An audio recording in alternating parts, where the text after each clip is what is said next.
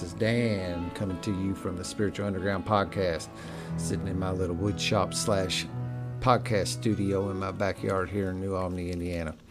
Uh, I'll do my little commercial real quick. If you need any handyman work, woodwork, anything like that, I can help you with in the Louisville metropolitan area.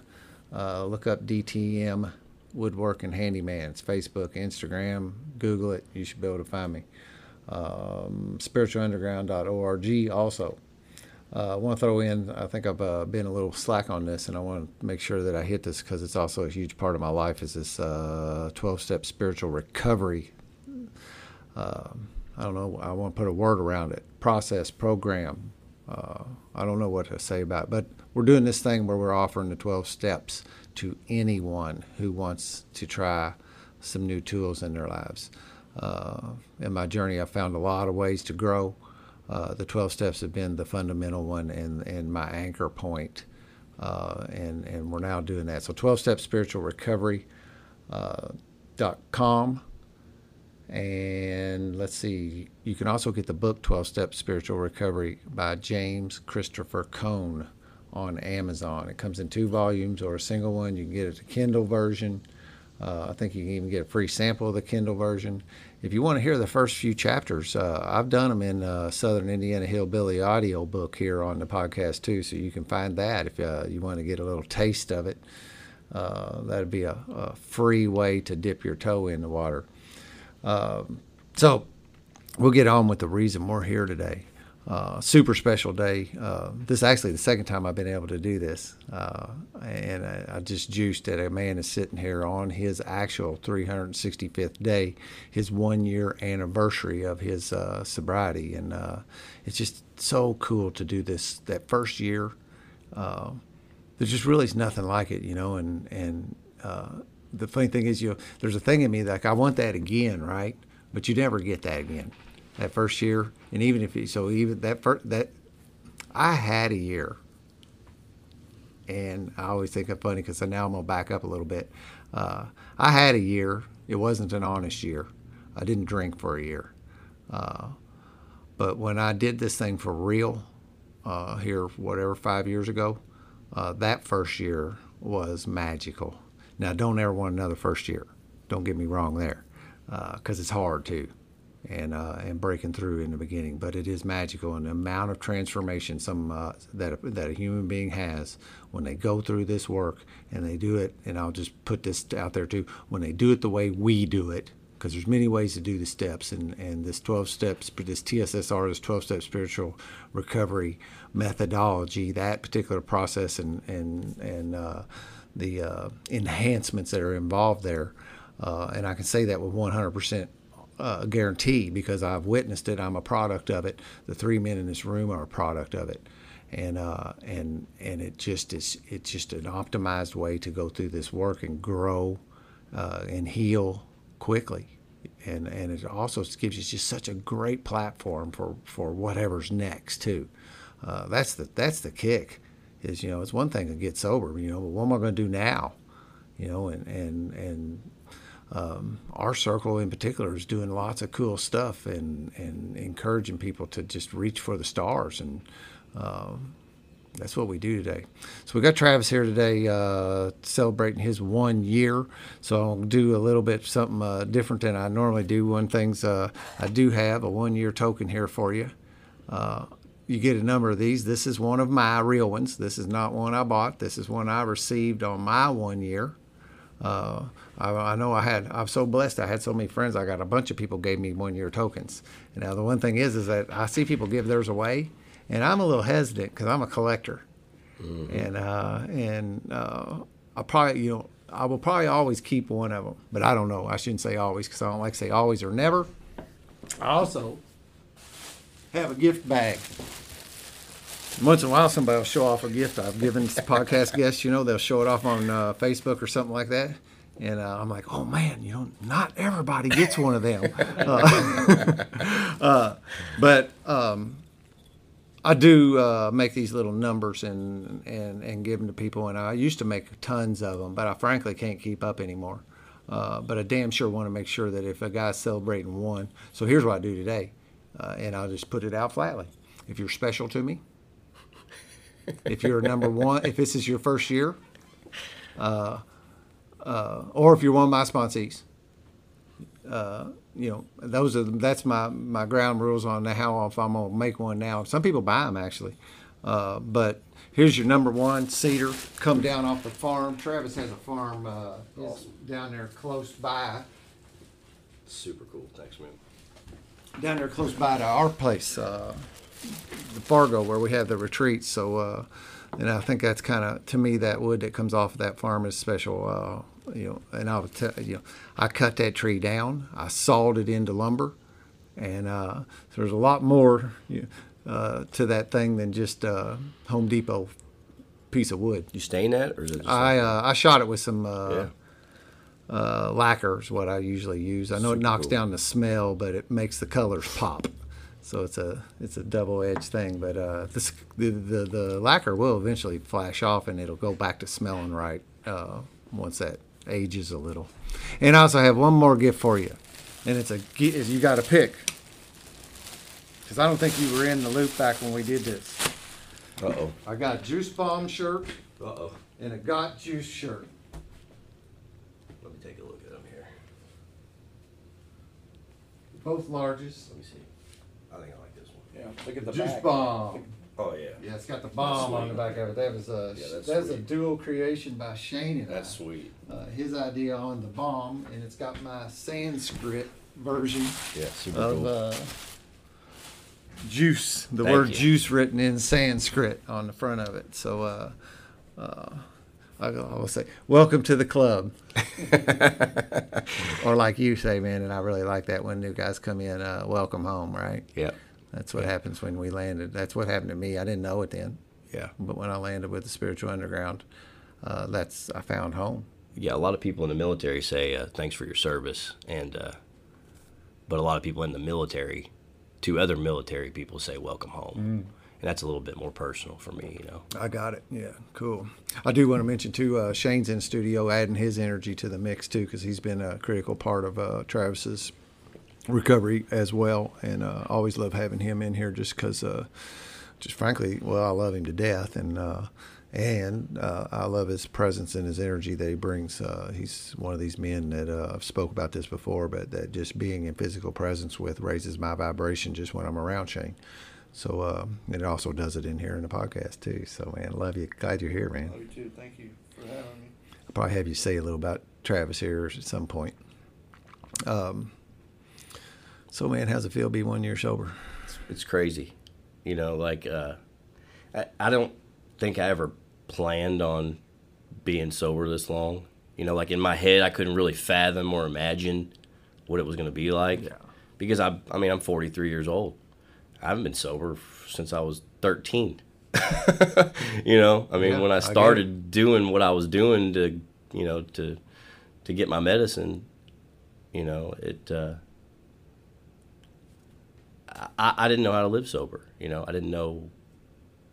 I didn't even know what I was getting into, so I just kind of had to get to the point where I had to trust guys like Shane and and have some faith and and and believe when they say it's going to get better and it's going to get better and it's going. People always say all that. Just keep coming back and you know all that stuff when you're when you're five days sober or ten days that you're just like yeah fuck you Yep. you know That's exactly what I fuck too, you, you know. I smiled and nodded and all that, but in the back of my head, yeah yeah. that that guy's full of crap. He can't be happy as he Yeah. looks. I want what he had in the car before he came in because I know there's something in his middle console he's not telling me about. Yeah. You know, So your sobriety date is July 29th, 2019. right, and we're sitting here on July 29th, 2020, in the middle of the COVID crap, man. That's another thing, you know. Uh, Yeah. Staying sober through these last few months is uh, is uh, up the level of difficulty. Yeah. Uh, but but we have an unfair advantage on uh, on, on a lot of the rest of the world in this uh, this program we work. Yeah, yeah, man. It's uh, it's definitely next level. Yeah. You know, I couldn't stay sober before I found this group of men. Yeah. I couldn't. And uh, I think when I came in and saw what they were doing and, and the way that they were leading by example, I finally found something to believe in. Yeah. You know, like because I had been to plenty of AA groups. I mean, I tried to do this deal for a year before I actually committed to it, before I let go absolutely. you know, and I wanted to. You know, I was kind of stuck between step zero and step one, like where you know you admit that you're powerless, but you still can't stop doing it. You know, that's hell. It's hell to be stuck there. You know, and and uh, I just didn't believe in anybody's shit. You know, and and and uh, I guess I just I needed something more than just being sober. Like I couldn't just be sober and, and I'm like, because I get sober, I get 30 days or I get 40. I'm like, this ain't better.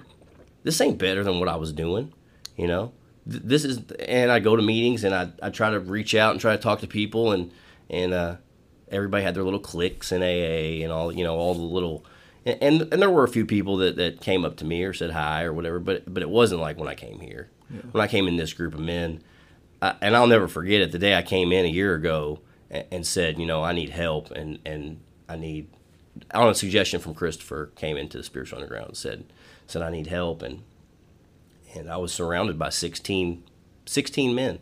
And I had 16 numbers that I called every single one of them after that meeting that night. Yeah. Talked to all 16 of those men. You know, and uh, I guess I was a little resentful for Christopher because I, I had gone to the Brook three times and I had never heard about this spiritual underground thing. Or maybe I did and I just wasn't listening. Good or, point. or maybe he could just see in my eyes that I wasn't ready to hear about it. You know, uh, I mean, he's a little more open with it today than he used to be. Yeah, uh, but but uh, and I mean today, like in just real recent times. I'm talking about months. Yeah. Uh, prior to that, you know, uh, yeah, if he didn't think you was like for real, yeah. Uh, then you didn't get the secret code. and I get it, you know. I mean, I understand because uh, I wouldn't want to bring that negative energy into that group because just like Shane, when he, you know, when he first met me, he's like, "Man, I didn't even want to go around you." like the negativity and just the negative energy around you was so bad like i didn't want to let that into my yeah. into my life and i get it i don't yeah. and i don't want to let that into my life now yeah. you know i see that too on people now and i'm like oh gosh yeah it's toxic energy It man. is. and it's uh, and some people have it worse than others but yeah it's uh you, you know, and then you you, know, you got you're putting off that energy, and you wonder why you ain't got no friends, or the ones you got are shitty. You know. yeah, you think they're friends. Yeah. so you, grew up around here, here did you grow up around this area? Uh, I was born here in New Albany. Yeah. Uh, but my mom remarried when I was real young, and, and she married an executive in a company, kind of upper class family. And yeah. and every time that he changed positions in the company, we moved states. Oh, did you? So I left when I was about four or five. Oh, really? Yeah. So where all you been? And you don't have to give me a comprehensive. I'm just throwing out some. Uh, between five and fifteen, I lived in Mississippi, Pennsylvania, California, and then back here to Indiana. Wow. Yeah. Uh, yeah, a lot of moving around, a lot of. Mm, I don't know. I would seem like a uh, would it would seem like it'd be a lack of stability for oh, a yeah. child. You know. Oh yeah. I know that uh, watching kids come in, like the new kid at school. See, I was real solid. You know, fuck, I'm still in the damn house I grew up in. Right. Uh, I still ain't left home. Yeah. Uh, yeah, I'm a little the, jealous. The new that. kids hadn't come in, and now looking at it, breaking in. You know, trying to like get friends at a new school. You know. Oh, and, as soon as you make friends, then you you got to go make new friends. And here's the thing: when you're a kid and you're like seven, eight, nine years old, and you live in Mississippi. I live in Oxford, Mississippi, where Ole Miss is. Okay, so can you imagine the accent that I had living in Mississippi for about five years and then moving to Pennsylvania. Yeah. Those kids, when I walked in that school, nicknamed me Hee Haw. Yeah. You know, they used to follow me off the school bus and beat me up just because of the way I talked. You know, I mean, it, it was it was rough. Yeah. You know, it was real rough, but it's part of my journey. You know, I mean, Yeah. it's it's it's made So me who mom I and dad am. got divorced pretty early. What'd you say? Uh, you know, growing up, was it were you okay or were you was it rough or? I never knew my parents together. Like I never. Before I was one, my parents were divorced. Mm. So my my parents actually lived both of them in Greenville, Indiana, and uh, that's where my my dad's from. My mom's from down here in New Albany, and uh, you know some of my first memories are just of my mom's boyfriends. There was a lot of drinking, a lot of you know. I remember uh, we went to a tractor pull or something over here in Louisville one night, and then they were drinking pretty heavy, and we got home and they got into it, and uh, she came and got in bed with me, and he came into my room after her and slammed my door in my bedroom through the wall. Oh wow. And uh, when he saw me crying, I mean, I probably was four. It's one of my first memories, you know, four years old. I was traumatized, and uh, he turned around and walked out. And I never saw the guy again. Oh. You know, so Yeah. Yeah. Uh, once you started all this moving and stuff, I mean, was life okay, or was it a bitch, or was it? Don't remember. Uh, there's a little veil between me and some of my early childhood. You know what? My mind's a whole lot more blurry from like the last five years before I got sober. Yeah. Like there's a lot of stuff that I did that t- people tell me about, like making amends today, and Yeah. I'm like, yeah. And is there anything else that that Yeah. I'm not catching that I that I need to, you know, that you need to talk about? And they're like, yeah, blah blah blah blah blah, blah. and I'm like, Oh, really? I did that, or I said that, or you know, I treated you that way, and and uh, but I think the the biggest thing for me that was like I was born in '77, so that was like early '80s. The teachers had paddles. Yeah. You know, when I was in grade school, if if you got out of line, they took you out in the hallway and beat your ass. Yeah.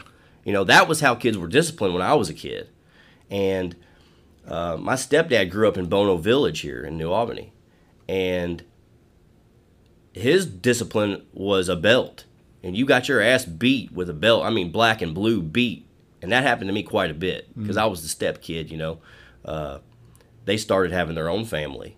You They got had a little natural wild streak too, right? yeah, yeah. They, I'm not saying that I probably didn't deserve some of I, that. I, won't- I don't really think that you did personally, but yeah. you, you, you, you know, there's kids that are more demure and, and, and ones that are a little more out there. And Yeah. you're just a dude's personality's just a little more jacked. Right, right. And uh, yeah, I- that whole ego complex with a inferiority disorder, you know, and all that, and or ego disorder with inferiority complex. I growing up as a kid, I didn't really realize it, but they started having a family, and I was a step kid, you know, and and I used to get my ass beat for getting in trouble in school or or just anything but those other kids didn't get beat like I did, you know. So I started noticing that I was a little different. You know, I was different from those kids, and uh, and I was getting beat up at school, and I, you know, I was getting made fun of, and and it seemed like everywhere, every time I changed schools, it just got worse. Oh. You know, so. You, you talk about feeling different when you're younger, and I felt out of place. I, I felt didn't really feel like I was a part of a family, you know. And my mom tried to correct that. I think with with showing me love by spending money on me because we had a lot of money when I was a kid, you know, and, and that made it okay because well, what do you need? You need some new Jordans or you need you need this or whatever whatever you need, we'll go get it, you know. And she would take me and go buy me stuff, you know. Which is and- the default fixer today. I mean, Right. even today, material goods. Yeah. Uh, Oh, yeah. Don't feel good? Buy me a new this. So, you know, that's kind of how I learned to show love, you know, and, and I don't today, but uh, through a lot of my life, I think, you know, even with my kids are like, I want this. I'm like, okay, let's go get it, you know, and sometimes I got to catch myself and step back and be like, you know what, that, when it really comes down to it now looking back, all that stuff don't mean shit. right. It don't mean shit. That all I really wanted was her time and, and her attention and, and to feel like I was a part of that family, you know. Um, whenever I was like, I, I don't know if it was fourth grade or somewhere around there when we moved to Pennsylvania, I started getting a little bit, a little bit older and started uh, getting into girls and and skateboarding and stuff like that, and uh, started making some friends as I got a little bit older. And then right about that time, we moved to California. Uh, he ended up getting a, a, a big promotion, I guess, and uh, moved to Orange County, California. Uh, big house with a swimming pool and hot tub, and Is that like the LA area? yeah, yeah. It was kind of inland a little bit from LA. It What's was that more like region? Fullerton area Okay. And uh, they had a couple kids. You know, they had a, a boy and a girl. I have a, a half brother and a half sister. Um, but I always came home to visit my dad in the summertime. I would always fly home, no matter what state I lived in. You know, my dad would always fly me home here for the summer. And uh, it's a little different here than it is in California. It's a little different here than it is in Pennsylvania. Yeah. You know, it's a little different here. And, and my grandparents were here, and my cousins were here, and my family. It was the only place I ever felt home.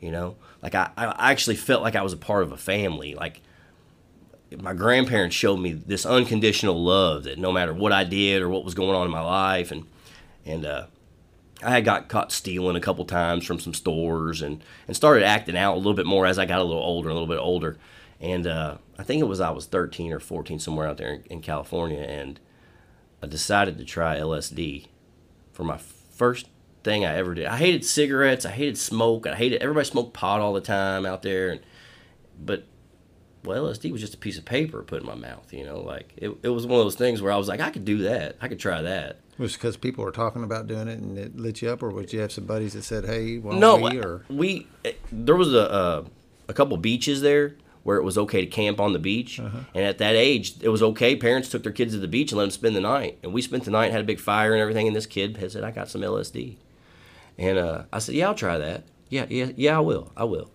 And I tried. I gave it was like white blotter or something. Yeah, you know, I. I took one and love it, that shit. it got stuck in my gum.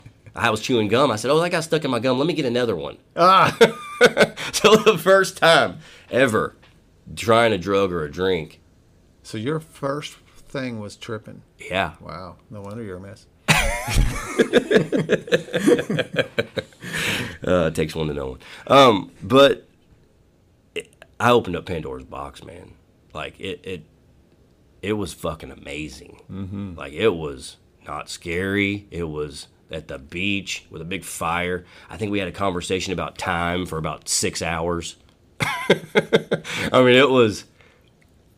I, I, I thought I was in another world, and I probably was. You know, I remember Indians on the beach, and and uh, it was it's unexplainable. When you open up Pandora's box, I think, and you and you see into another dimension, and and to be a kid at, at like 14 years old,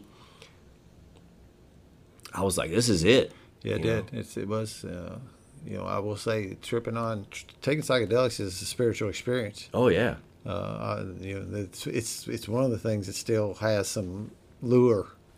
You Yeah. know, like I don't have any use whatsoever for some alcohol. Right. I mean, there is nothing. I mean, it actually repulses me to think about alcohol.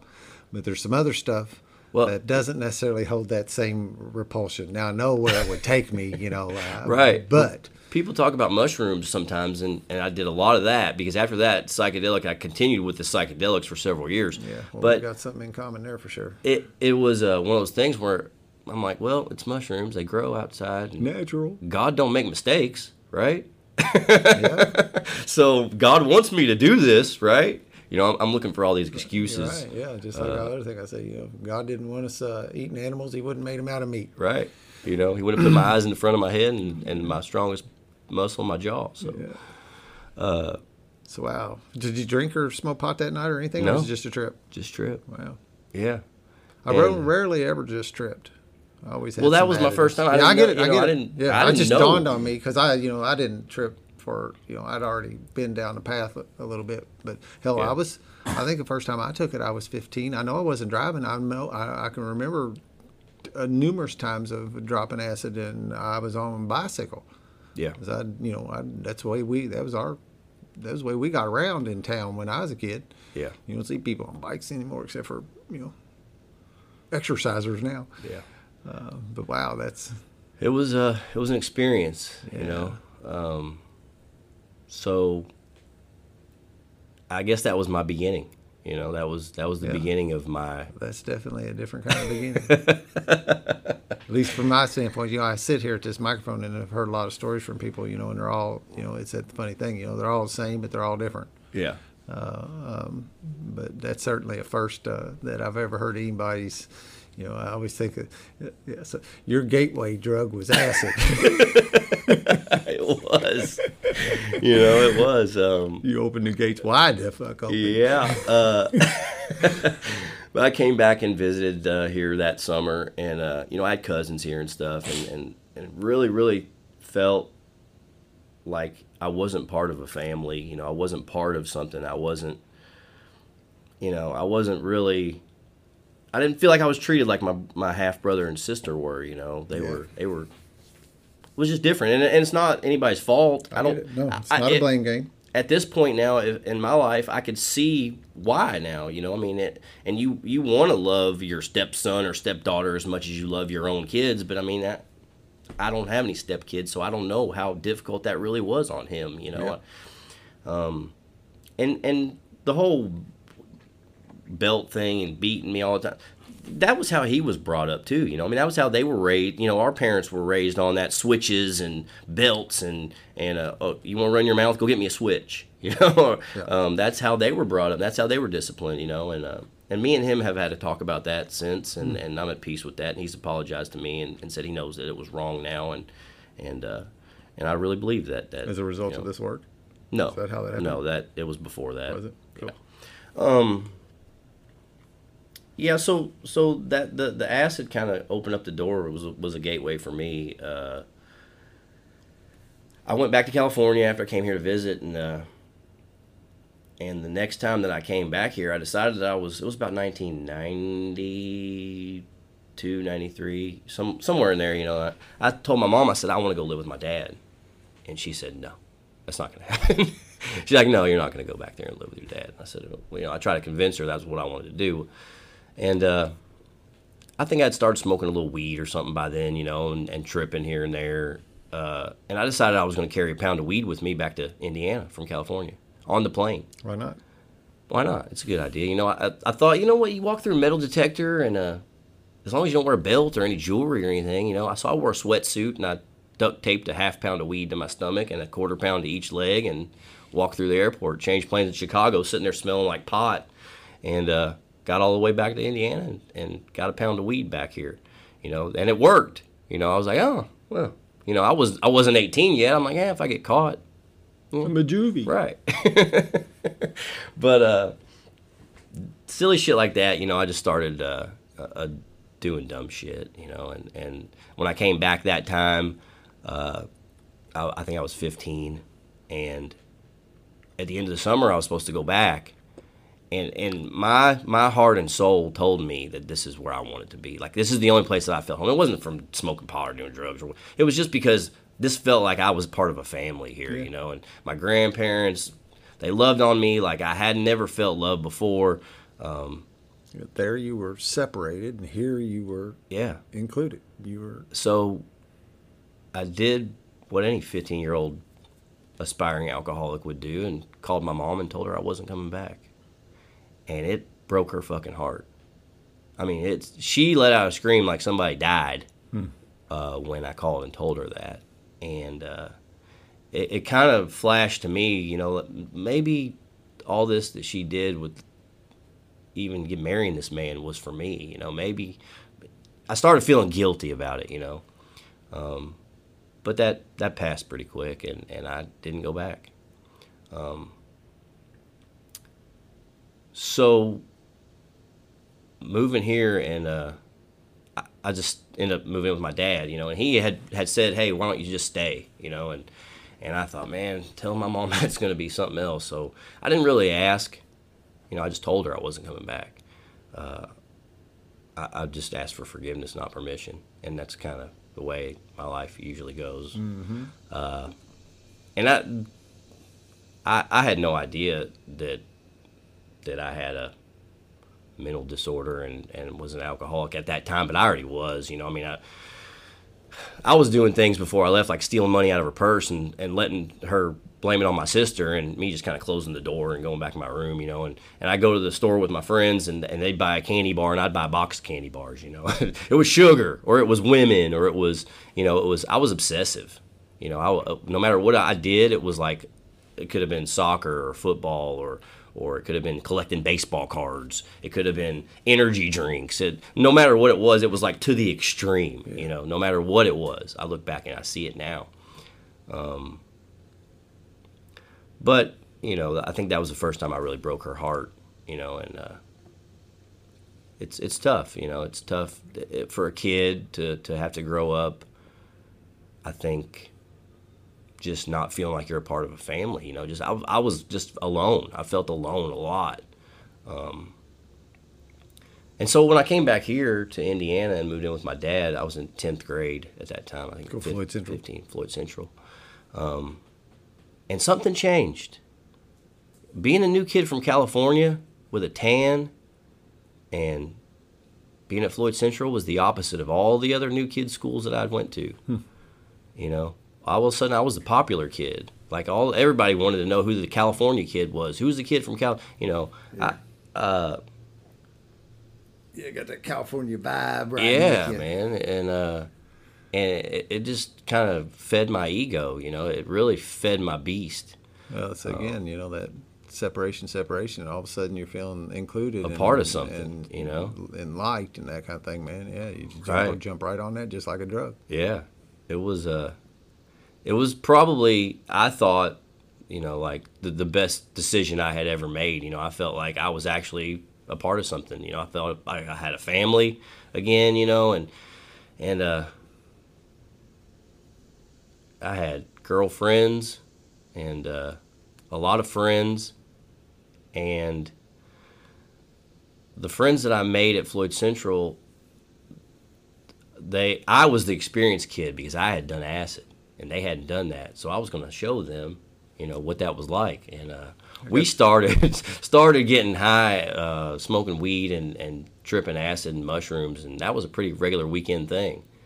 Then we did it at school a few times, and that wasn't so cool. But Yeah. but all of a sudden at 15 and getting your ego fed like that, I realized real quick that me and my dad are really, really alike. You know, and uh, he started uh, trying to discipline me, and he hadn't been a father for 15 years, so there was a little headbutt and a little resistance from me there at that So point. you're his only son. Yeah, I was an only child, and uh, Yeah, right, man. All of a sudden, and I'm a teenager walking in, and now you're dad. You know, I, I- and uh, it was cool because he'd let me say fuck. You know, and and uh, when I came on, home on the summertime, you know, and me and him were almost like friends. And then all of a sudden, when I moved in, it was like he was my dad. Yeah. You know, and he wanted to tell me what to do and what I shouldn't do, and well, I wasn't gonna have that. So I got. That's not why I came here. I didn't come here for a dad. I came here to fucking hang out and be popular in school. And, yeah, you know, uh, when you're 15, 16 years old, you fucking think you know everything. Sure. You think you fucking know everything. You think you got the world by the balls, and you don't know shit. You know, you don't fucking know shit. Uh, and, and my daughter just turned 13 now, too. So, you know, I see it in, in her, you know, and, and, uh, yeah, mine are 14 and 16. it's uh, it's cool, man. It's really cool. But uh, I think uh, I got the you know that that talk that your dad sits you down and says, if you're gonna live under my roof, you're gonna live up by my rules. And I said, okay. So I walked downstairs and I packed up my suitcase and I fucking disappeared out the back door. Had my friends pick me up down the street and uh, hid out at some friend's house for a couple days. And uh, he was looking for me. I think the cops were looking for me. And so I, uh, I, I went to the only place where I really knew unconditional love. I called my grandma, you know, uh, and I said, uh, I was probably 16 at the time because one of my friends was driving. So I, I probably, this was probably almost a year into me living here. I said, she had already heard from my dad, you know, she knew I'd disappeared. yeah. She said, uh, you know, what's going on? And I said, uh, I was wondering if I'd come to your house for a while and, uh, and stay. And she said, well, how long? And I said, forever. And she said, come on. so at 16, I moved in with my grandparents. Uh, and my grandparents are the only people, it's my mom's parents.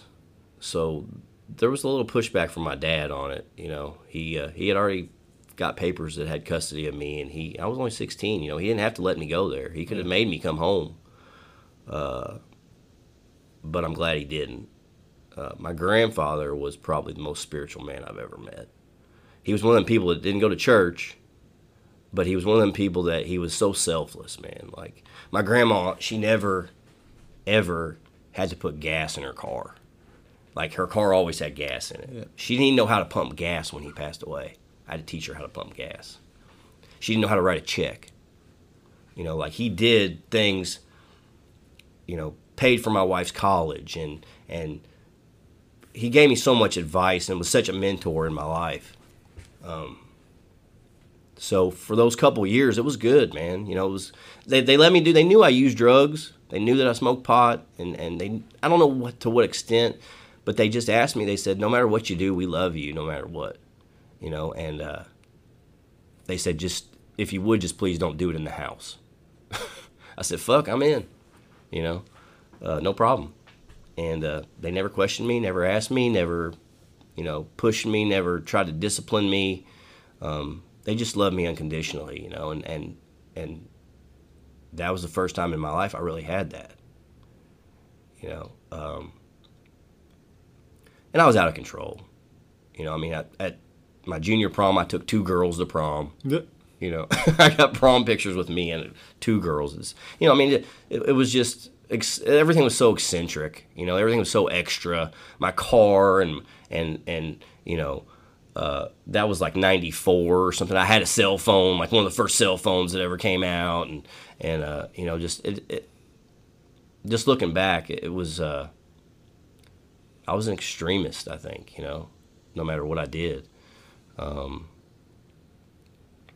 and I got kind of closer to graduation at high school. And uh, my last semester in school at Floyd Central, I had already had enough credits to graduate, and all I needed was English. And I got straight F's and a D in English because I knew I just needed a D to graduate.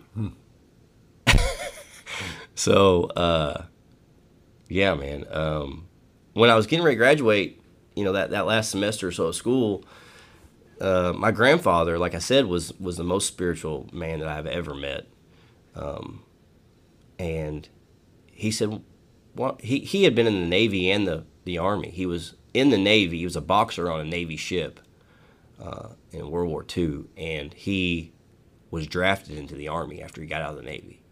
So he went into the Army and did his time and the Navy. And he said, "Why don't you think about going in the military?" You know, I I seen guys graduating because I hung out with some older guys, you know, and and uh, they were all working in factories around here, Beach Molding Tool and places like that, making ten bucks an hour, and and that was their life. That was what they were gonna do, and I that wasn't gonna happen to me. You know, I said, no, fuck that. I'm not. I'm not gonna be like that. I'm. I got to do something else. I'm not going to college. I fucking hated school. Uh, it was just boring to me. Not that it was hard. It was just boring. So I. Uh, I entertained the idea for a little bit, and and and finally one day there was some recruiters at school, and I talked to them, and uh, they said, "Well, there's the Army and the Navy and the Air Force and the Marines." And I said, "Well, which one's the hardest?" They said, "That's the Marines," and I said, "That's the one I want to do." Uh, so I signed up to go in the Marines, and and that was about '95. You know, I was I was 18 or 17, and and uh, And still in school was this? yeah, still at Floyd Central, and and I just knew I didn't want to get stuck here. I didn't, and- I loved being here. I loved this part of the country. I love the seasons, um, and it's it's a really beautiful place. You just don't really realize it sometimes when you've been here a long time how beautiful this this part of the country really. I lived all over the world, um, and uh, so I signed up, and and I signed up in infantry um, when I signed up, uh, 0311, and that's pretty much just a basic killer. You know, that's all you do is you go in the woods and shoot people and learn how to kill people. And and uh, I came home and told my grandpa. I said, "I'm going to the Marines." He said, "Well, that's great." And I, he said, "Well, what's going to be? What are you going to do? You know, because they got. I mean, the military has Jobs. jobs? Like like they have a whole society. Like they have doctors and nurses. They have garbage men. They have electricians and they have carpenters and they have like you actually pick a job when you go in they have thousands of jobs. And you go to work every day. That's what you do while you're in the service. And in a time of war you may get deployed overseas. Well i came home and told him i'm going to be a rifleman. I'm going to be in infantry. And uh, he said, Whoa. He's like, Well, we might want to rethink that. I said, What do you mean? He goes, Well, you're going to go in the military for four years, right? I said, Yeah. He said, So you're going to learn to be a killer. And when you get out, then what are you going to do? and I thought, Well, I didn't get that far yet. You know, I just know that I love to hunt and I love to fish and uh, I love to be in the woods and camp and, and shoot guns and that's what I'm going to do. And he's like, well, he's like, if you don't ever do anything else for me the rest of your life, he goes, go back to them recruiters and ask them what other jobs they have available and do something that you can learn a skill in and get out and have a job, you know? And I had to think about that for a while because that wasn't really what I wanted to do. I wanted to go live in the woods and shoot people, you know? That's what I wanted to do. Um, and Yeah, part of my point here is that uh, I didn't want a job. yeah, I'm not, I'm not thinking about jobs. I'm thinking about going and living in the woods, you know. And uh, and uh, so I went back to the recruiter and I said, "Hey, what other jobs besides that do you have available?" And, and uh, he said, "I've got uh, ditch digging, and I've got uh, cook, and I've got infantry. And I said, uh, yeah, I'll pass on all those things. So I just, I went back, I said, leave it the way it is. And I went back and talked to my grandfather about it. And I said, yeah, they said they don't have anything else really. He said, bullshit. He said, that's bullshit. He goes, they got all kinds of jobs. He goes, but what they're doing is they're trying to fill. They have to fill so many. Like every month, the recruiters here in town, they got to fill 30 infantry guys, Right. and they only got one computer guy and one engineer and one carpenter or one electrician. And they, they save those for the guys who come in there and be like, well, I got to have that, or I, you know, or or they give like a ten thousand dollar, twenty thousand dollar bonus for guys that take those jobs. Well, he said, go back there and tell them to fuck off. You're not going, and to call you when they got some more jobs available. So I took his suggestion and went back and told him to fuck off. I said, I'm not going. Never mind. I changed my mind. And uh, when you get some other stuff available, call me and let me know. It was probably 24 hours. They called me and said, come in, let's talk. You know. So uh, thank God he did that for me, you know, because uh, I, I ended up going into communications. Um, and, and it was it was really cool. Uh, I got to learn a lot about. It, was like the early, like mid '90s, you know, like computers and net networking and all that stuff was just coming to life. Um, and they send me to. I went to boot camp in Parris Island in, Cal- in South Carolina, um, which is 12 weeks, the longest of all the military boot camps. Um, and I kind of t- take my recovery too, like like uh, like going through boot camp. I mean, you almost have to surrender when you go in there, because if you fight fight it at all, they're going to make your life hell. And and they they weren't allowed to put their hands on you, but they were allowed to remove you from their space. so they made sure to make sure you were in their space if you did something wrong, so that they could remove you from their space. You know what I mean? I mean, there's ways around all that. You know, don't touch, uh, don't you know, don't haze people and and whatnot. So, uh, but I, I mean, a friend of mine from Floyd Central went to boot camp with me. And we didn't tell anybody that we were friends. We just kind of went through it together. So I had somebody there to talk to. You know, I had somebody that I knew, and it was, you know, 55 or 60 guys living in a, a, a squad bay, which is, you know, like a 100 foot by 50 foot room, both bunk beds lined all up and down it, like just like Full Metal Jacket. Yeah. Same thing. I mean, there's there's no difference. Um, and it, it was rough, man. I mean, it was, uh, you know, they they uh, they put us through it. You know, we lost a lot of guys. You know, in that three months, we lost maybe twenty guys in that three months. But that's that was the point of it. You know, they wanted to get those guys out of there, and they wanted to to to build a brotherhood between us, between our group, and there and there was. I, I want to say there was probably twenty something different squad bays of 50 plus guys in them and that that was just our group our platoon was in that squad bay you know learning you know, they, they taught us basic riflemen. To, to they sat us in class. You know, we had to sit in classes and learn about the history of the Marine Corps, and and and and they really broke you down, man. They broke you down to your most simplest form so that they could build you back up into this machine. You know, um, and and they have their little ditties just like keep coming back. They have shit like kill, kill, kill. Blood makes the grass grow.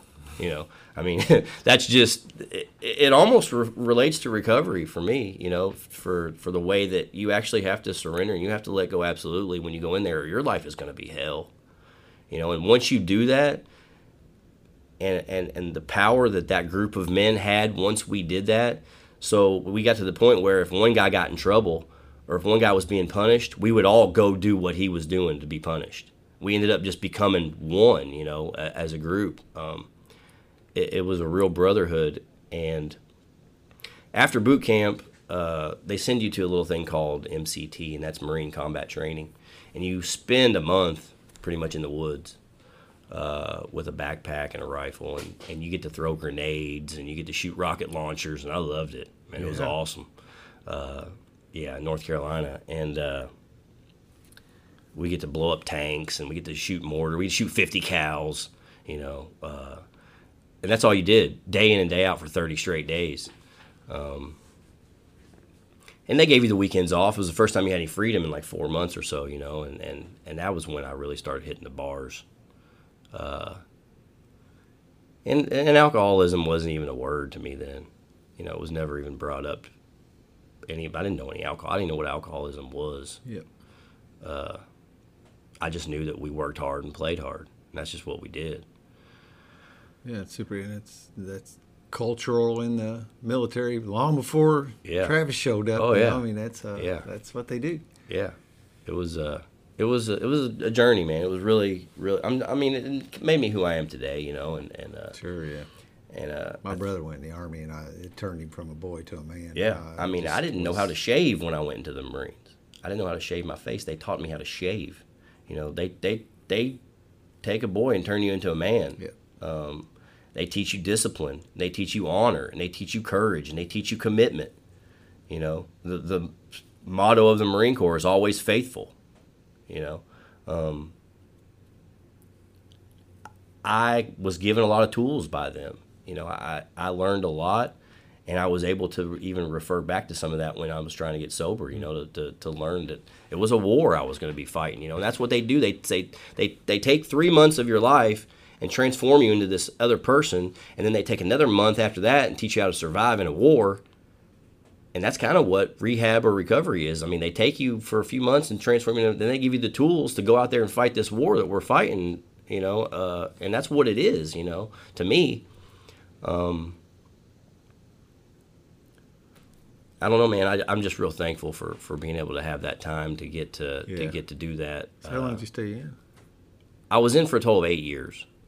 Um, it was four years active duty, four or five years active duty, and then they put you on inactive reserve for a couple years after that, which means they can call you back whenever they want. You're supposed to check in every month, and uh, they sent me a letter asking me to come back. You know, it was during Iraq and Afghanistan. All that. They sent me a letter asking me to come back early 2000s, and I just kind of threw it away in the garbage.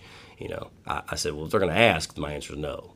You know, um, but at that point, if I had not have changed from from that 0311 position in the Marines to to what I did, I would have went straight to Afghanistan. Um, I, I, most of my friends all went to the Persian Gulf at that point. Whenever we got done with that training, the way it works is they they send you to a school. It's almost like a on the job training school Right, yep. for a certain amount of time, depending on what that job is. And a lot of those guys, their on the job training was pretty much over. I remember in the army they call it EIT or something. I don't Yeah. remember. There was a there was a you know MOS is what it's called, right, yeah. military occupational specialty. But um, in the Marines. yeah. So I got to go to Quantico, Virginia, and that's where the FBI Academy is. Um, and my friend that I went in with, my best friend from high school, uh, Jeffrey, he was a aircraft maintenance guy, and he ended up going to Beaufort, South Carolina, to his school. Well, I went to Virginia, up by D.C., to where the FBI Academy is, and uh,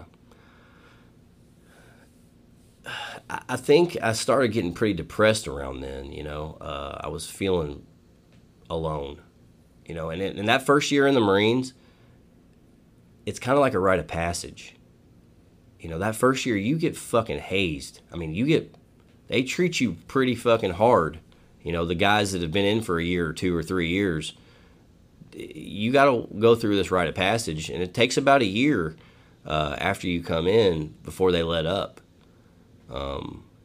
from from what they call pinning on your chevrons as you progress through your ranks. I mean, they stab you in the chest with Yeah. you know till you're bleeding. Uh, that story. you know, I've seen guys get wrapped up in in bunk mattresses and duct taped and thrown off the second floor of, of barracks. You know, how much do you trust me? You know, it's it's all about that that trust and Yeah. and uh, so that first year was rough, man. I mean, I, I was pretty depressed. I was homesick a lot. I, I flew back here to hang out with my friends a lot on the weekends when I could, when I could afford it. Um, but I remember getting pretty depressed around around that time, and and uh, I was some days I was getting so depressed I would even like just go to bed at like six o'clock at night just because I wanted the day to be over with, you know. Like I just I, I, didn't know what was wrong with me, you know, and uh,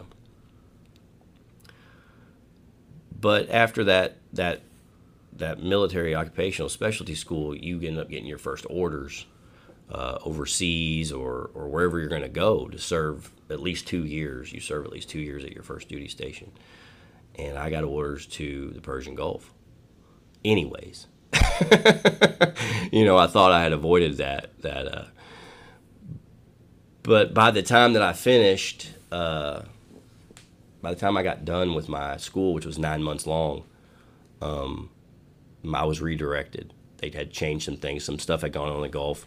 Uh, that that first Iraq War, um, it was more of an air strike war. You know, that was more of bombs over Baghdad. Right. Uh, we didn't really send a lot of troops in. Um, they prepared us well for it to go. Um, so I got rerouted to California, back to Cali, going back to Cali. Uh, so I got sent to California, back to California, and uh, I don't know, man. I think that time I was probably 19 or so, 19, 20, somewhere in there, and and and uh, there's a funny thing about California, right? Southern California. There's this little place called Tijuana, right? Yep. It's like 30 minutes away from the Marine barracks. Well, everybody in the southern half of California that's not 21 that can't drink, where do they go? Well, Tijuana. You park your fucking car at the border, you walk in to get a taxi at Tijuana, and it's $10 at every bar, all you can drink all night long. You know, I thought I had I had found the Holy Grail. Mm-hmm. You know, like I mean, that was all that we did. Like we would, we would in California, we go to our jobs, you know, do our thing, and and on the base, and then on Friday, man, we got done about four or five o'clock at night, and we were getting ready to go to Tijuana every weekend. That's all we did, and and I woke up in so many Mexican bars and drinking tequila and and seeing people getting fights and beer bottles bashed in people's faces and and I mean it was wild but I loved it. You know, I loved that chaos. I don't, I don't, I, I guess I was just uh, progressing Yeah. in, in my illness, and and nobody ever said a word, you know, about it. About hey, man, maybe you need to slow down a little bit, or, but you know, it was kind of like one of those things. Even like bars in San Diego, in California, they say uh, there's a lot of signs on a lot of bars that say Marines are not welcome here.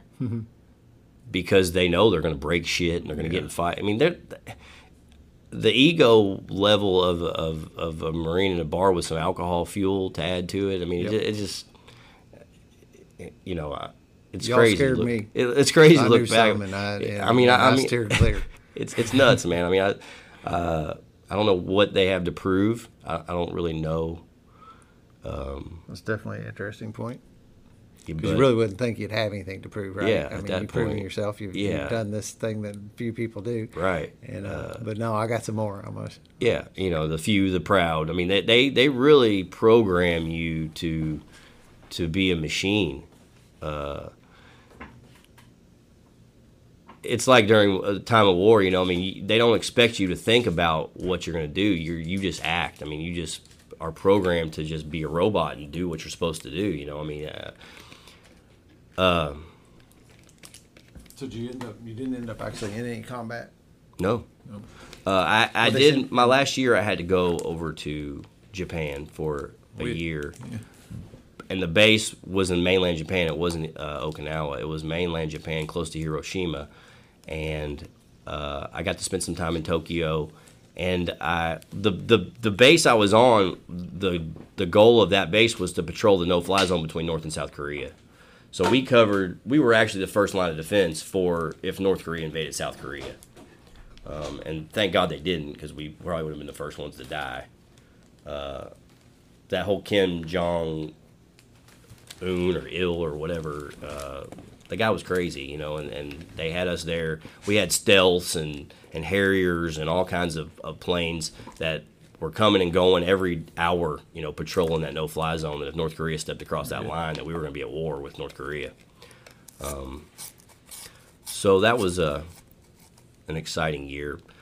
But before I had to go to Japan, when I was in California, a lot of my friends were getting out of the Marines and staying there, you know, in California because they were from Wisconsin or they were from Idaho or Montana or they weren't going back to where they were from. They were staying in California. Well, a lot of my friends in the Marines started selling drugs, and I fell in with the wrong group of guys and ended up. We started running a lot of things out of Mexico into California at that time. That and that was one of the reasons I, that I was offered to go to Japan, and I took it because I felt like, you know, hey, new place. I'm not taking me with me, right? I'll go somewhere else, and I'll be better there. Uh, but it was it, it, got bad, you know. I mean, all of them were dating strippers, and all of them were were you know selling ecstasy, and and and and I was doing all of it. You know, I was doing it with them on the weekends, and then going back to being a marine on the week during work. You know, and and uh, it was tough because they were all out, and I was still in. So I there's plenty of times when I showed up in formation at seven o'clock in the morning and hadn't been to bed. You know, and go for a three mile run. Yeah. But I was 19, 20 years old. Right, I mean, yeah. you know, had- I couldn't do that today, but then it was like not that big of a deal. Uh, and another thing too, like co- coming back from Tijuana, all the drinking, we started to drive back to base, but because of those military stickers, there was always, uh, you know, roadblocks. But because uh, you had a, a Marine sticker on your car that showed you were on the Marine base, they just waved you on through. They never even stopped us ever. So it was like a free pass. Well, those guys are, you know, if they're willing to die for their country, then we're gonna let them get drunk and drive home. You know, no big deal. Right. So it, it I think that time in California, once I got there, it, it really started escalating. Uh, but I was doing cocaine and I was doing ecstasy and I was doing all the stuff that all my friends that weren't in the military were doing. You know, I was doing on the weekends. You know, I'd keep it to the weekends, just the weekends. If I just do it on the weekends, I don't have a problem. You know, uh, so anyways, uh, I thought, you know, well, I, I, I, I started feeling like I was getting to have a problem. If I got drug tested, I got thrown out. Right. There's no doubt about it. I mean, in a heartbeat, they would have threw me out. Um, and I was concerned. Last thing you want to get is a dishonorable discharge from the military. You can't own a gun. You can't own a home. You can't. I mean, just it's like worse than being a felon to get a dishonorable discharge. Um, so I said, I'm gonna get out of here. I'm gonna go to Japan, and uh, went over there, did a bunch of exercises with uh, South Korea, um, spent some time in Tokyo, hitting the bars in Roppongi, and and uh, you know, eh, Japan's one of those places where drugs are like a sin over there. I mean, like if you get caught with like a joint, you're going to jail for like 20 years. I mean, that's just how it is over there. They they they don't play around with that stuff. So. The alcohol escalated a lot when I was there for that year. Drink a lot. Oh yeah, I mean they got beer That machines. drug's legal. But they got beer machine. You can walk up any age kid and put a couple dollars in a machine and get a beer out like a Coke machine. You know. Yeah. Uh, yeah, I remember that too. When I went to Japan, them guys, uh, we landed in. Uh, this was a very spiritual. Spirit was one of my big spiritual experiences. Was going to Japan because I went there sober, and it was the first time I was. You know, was, uh, I got sent over there the ten days after I got off probation.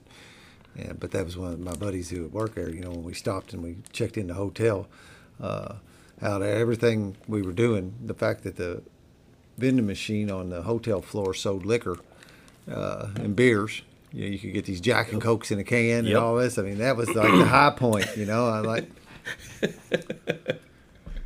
yeah.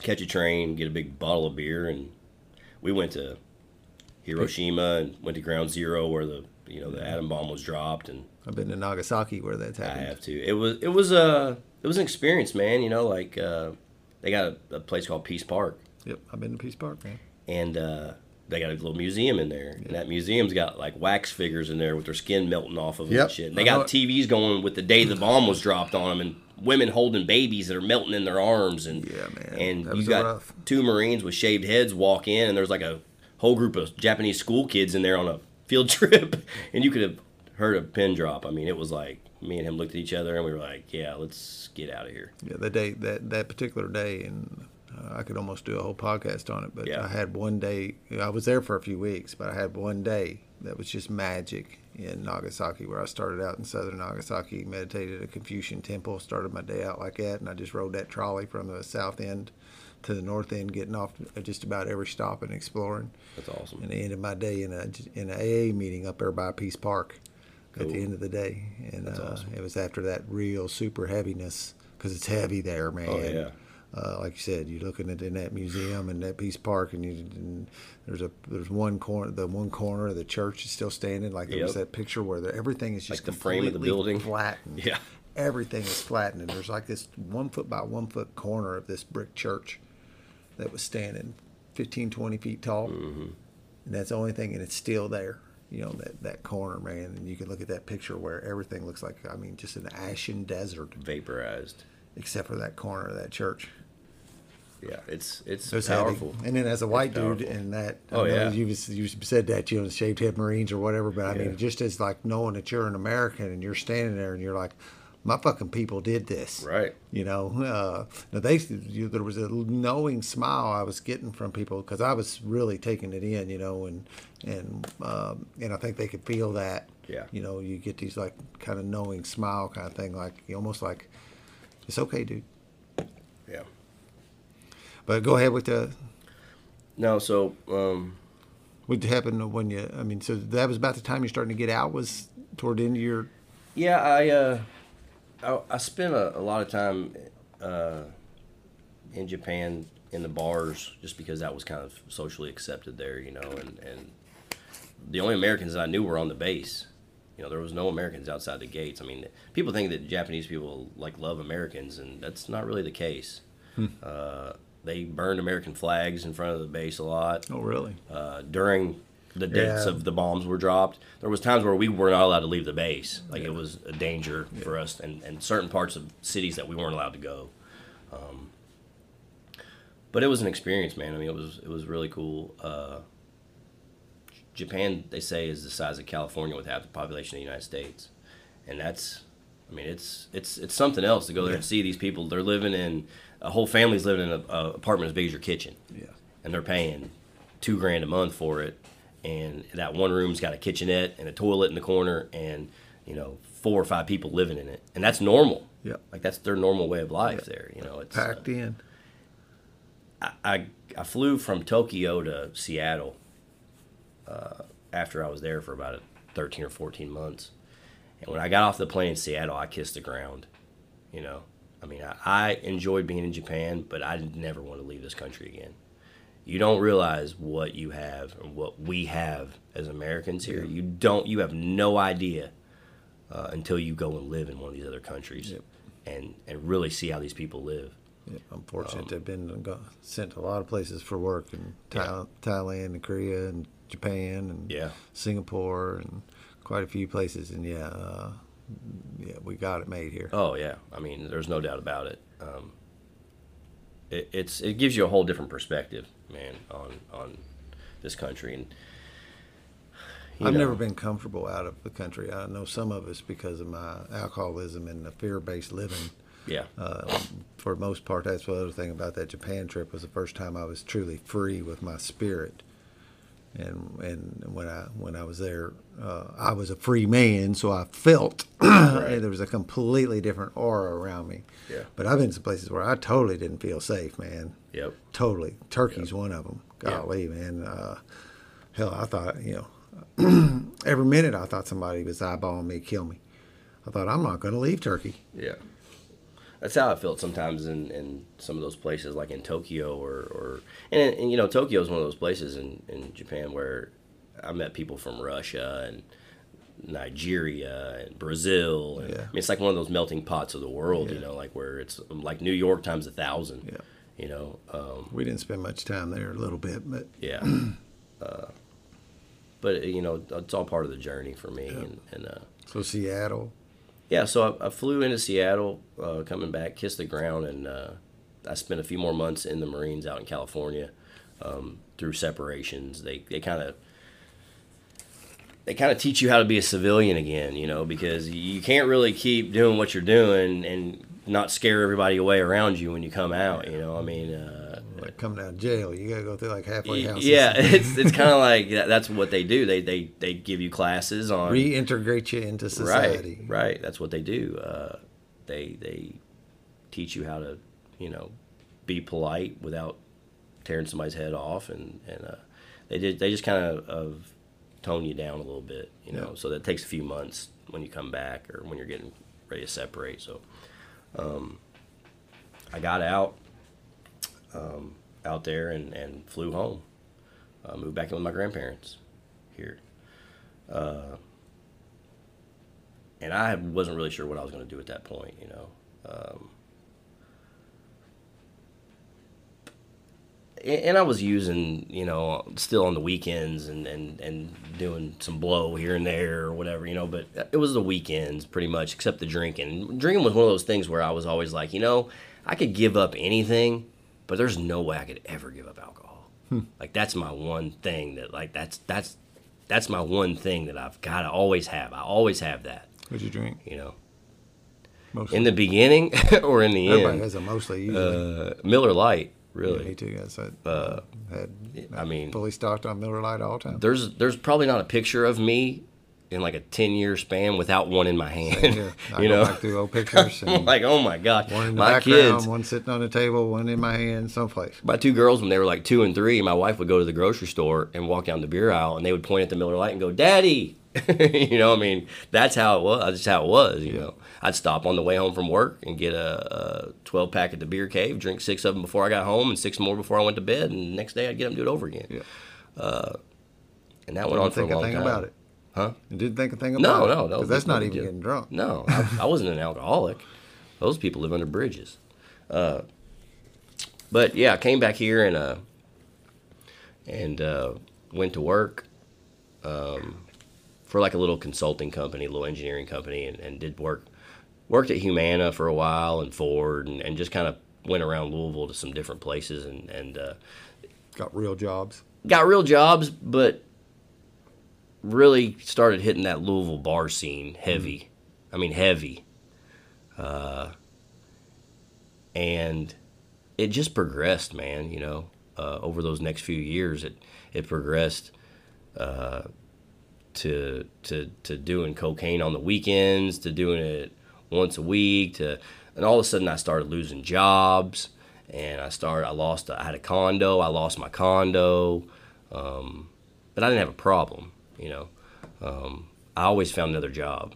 Being a Marine, I mean, most of the time you, you just put a veteran on the on the application nine times out of ten or your resume, and you get hired a lot of places. Like those big companies like Humana and Ford and GE, and they they really push to hire veterans. You know, they want people that have gone through that discipline and that. Right. Yeah. You know, that- and if you that's that's like a college degree kind of thing. I mean, you have completed something. It's every bit as good as that. It says this dude is has done something. yeah, yeah. So I guess a matter of fact, it's a little better than that in my world. You know, another thing I always thought about you know, is like if you even help, you can put on there you're an Eagle Scout. yeah, You know, you got to. Well, they love that You shit. completed something. You Yeah. know, you actually. yeah. They love that shit. I think that's really all a college degree is too. Is a, it's a it's a check mark. Yes, I have completed something. You know, if you completed something, we can get you to complete something again. Now, if you ain't never done shit, we're gonna hire somebody else. Yeah. Um. So, uh, you know, I was um, I was in a condo and and I had burned bridges with just about every big company in town. You know, from I worked at LG&E, I worked at Ford, I worked at Humana, all the big big names in Louisville. I burned bridges with all of them uh, due to my drinking and partying. But I, I was single. You know, I didn't didn't have any issues. I had met my wife now, um, and she liked to party just as much as I did. You know, I mean, that's what we did. That was our thing. We went out. That's what we did every Friday, Saturday, Sunday night. You know, That's how I, we met. You Yeah. know, me and you have same story there too. You know, Yeah. I mean, it was.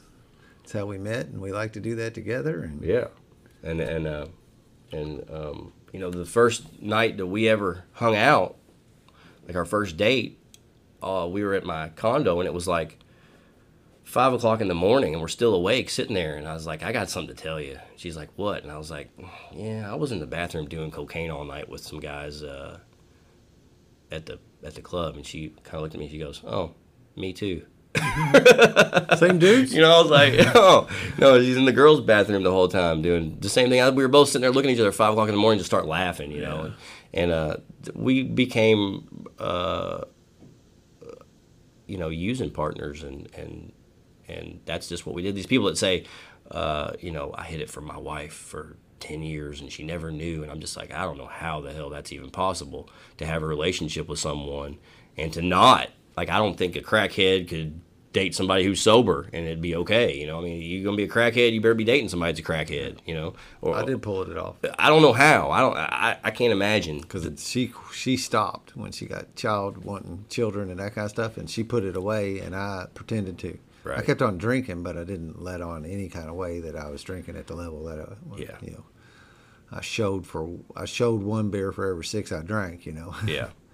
Well, eventually, uh, you know, eventually it caught up with me. Um, my wife ended up getting pregnant. Uh, we were just still dating at the time, or we may have even been broke up at the time, you know. And uh, I always like when those lines are dropped. Yeah, Just ended up getting pregnant. Yeah. we we're not really not sure how. yeah, we don't know what happened, but one day she just said, "Hey, I need to talk to you," and uh, I said, "Hmm, I can already tell where this is going." Uh, so I was going to be a dad, you know, and uh, it, it really started wrapping my head around a lot of. I had to question a lot of things at that point, you know. Uh, what was I doing with my life, and and I didn't really have a career because I bounced around so many places and lost so many jobs, and and uh, you know, uh, we I was dating somebody else, you know, I was dating another girl from down here in New Albany, and uh, so uh, it, it just weighed on my soul, you know, about I was gonna have this this little girl, uh, and we found out it was gonna be a girl, and uh, you know, I, I didn't want her to grow up like I did. I didn't want to grow her to grow up with a stepdad and a, another family and to feel the way that I had to feel, you know. And and I felt like if I didn't at least one time just try with everything that I had to work things out with her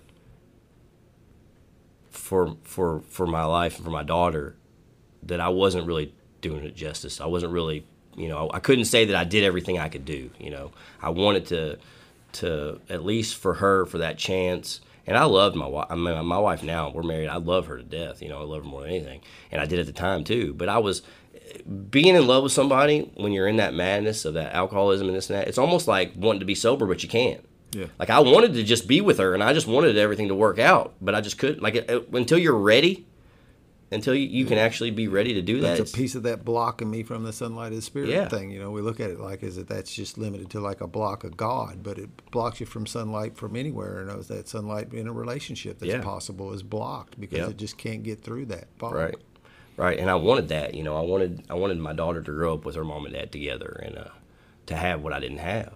You know, so I was dating somebody else. I was living in a house here in New Albany with another girl when I um, about uh, probably six months into the pregnancy or so, or or right after my daughter was born. I can't remember somewhere in there. I, we sat down and talked about it. and We said, okay, we're gonna give this a go. You know, we're gonna. I love you. You love me. We're we got at least try to, to, to do this right. You know, We got this thing on our hands. Right. so so yeah, so I told the girl I was living with, I said I'm gonna try to work things out with with Cindy, and uh, and uh, we got an apartment over off Bardstown Road, and started trying to raise our daughter, and I don't know, maybe a few months after we got that apartment, the phone rings, and the girl that I was living with is on the other line and says, We need to talk. I'm like, I've heard that before. She's pregnant. So now I have to go tell my wife, now my wife, she was, we were just living together at the time. I have to go tell her that I have this other girl pregnant. Uh, that I'm going to have another child with this other girl. Now that I'm trying to work things out with her, you know, it was, it was, uh, it, it was very, very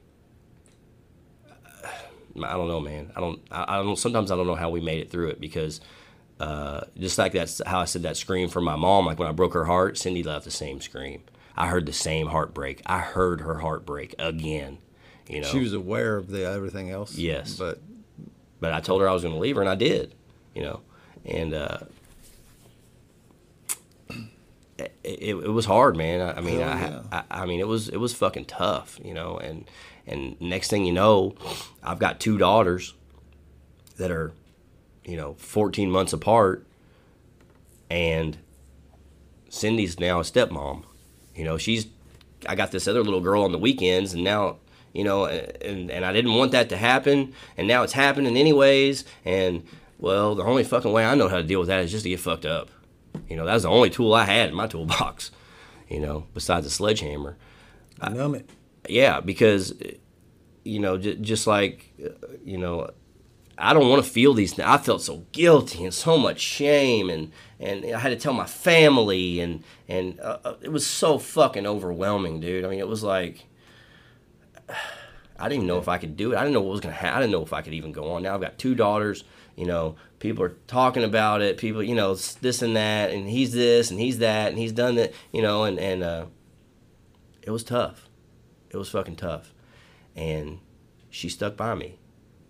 You know, she stayed when she didn't have to stay.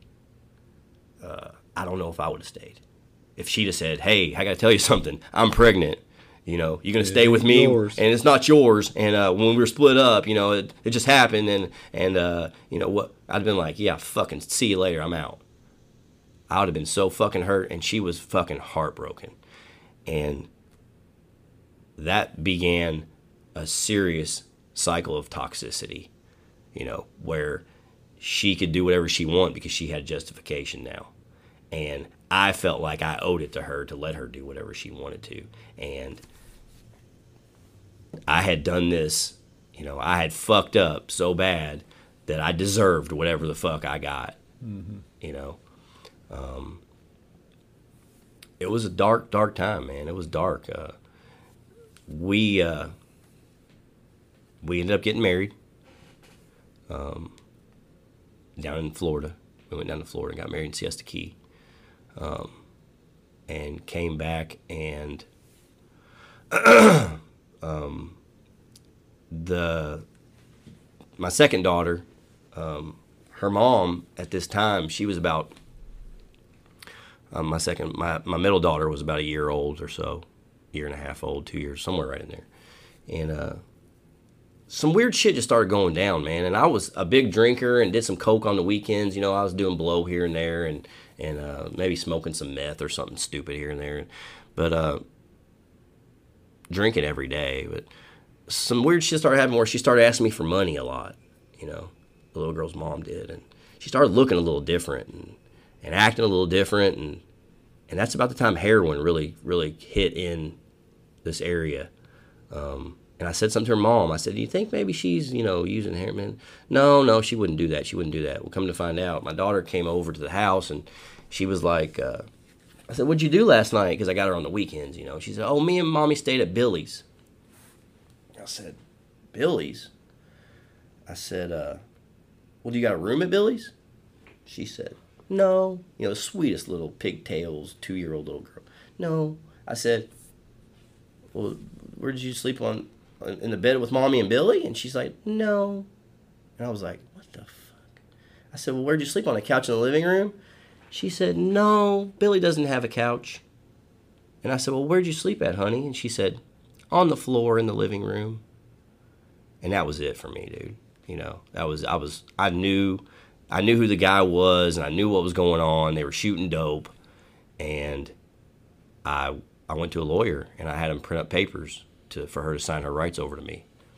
Um, and at two years old, me and my wife took my middle daughter in full time. Um,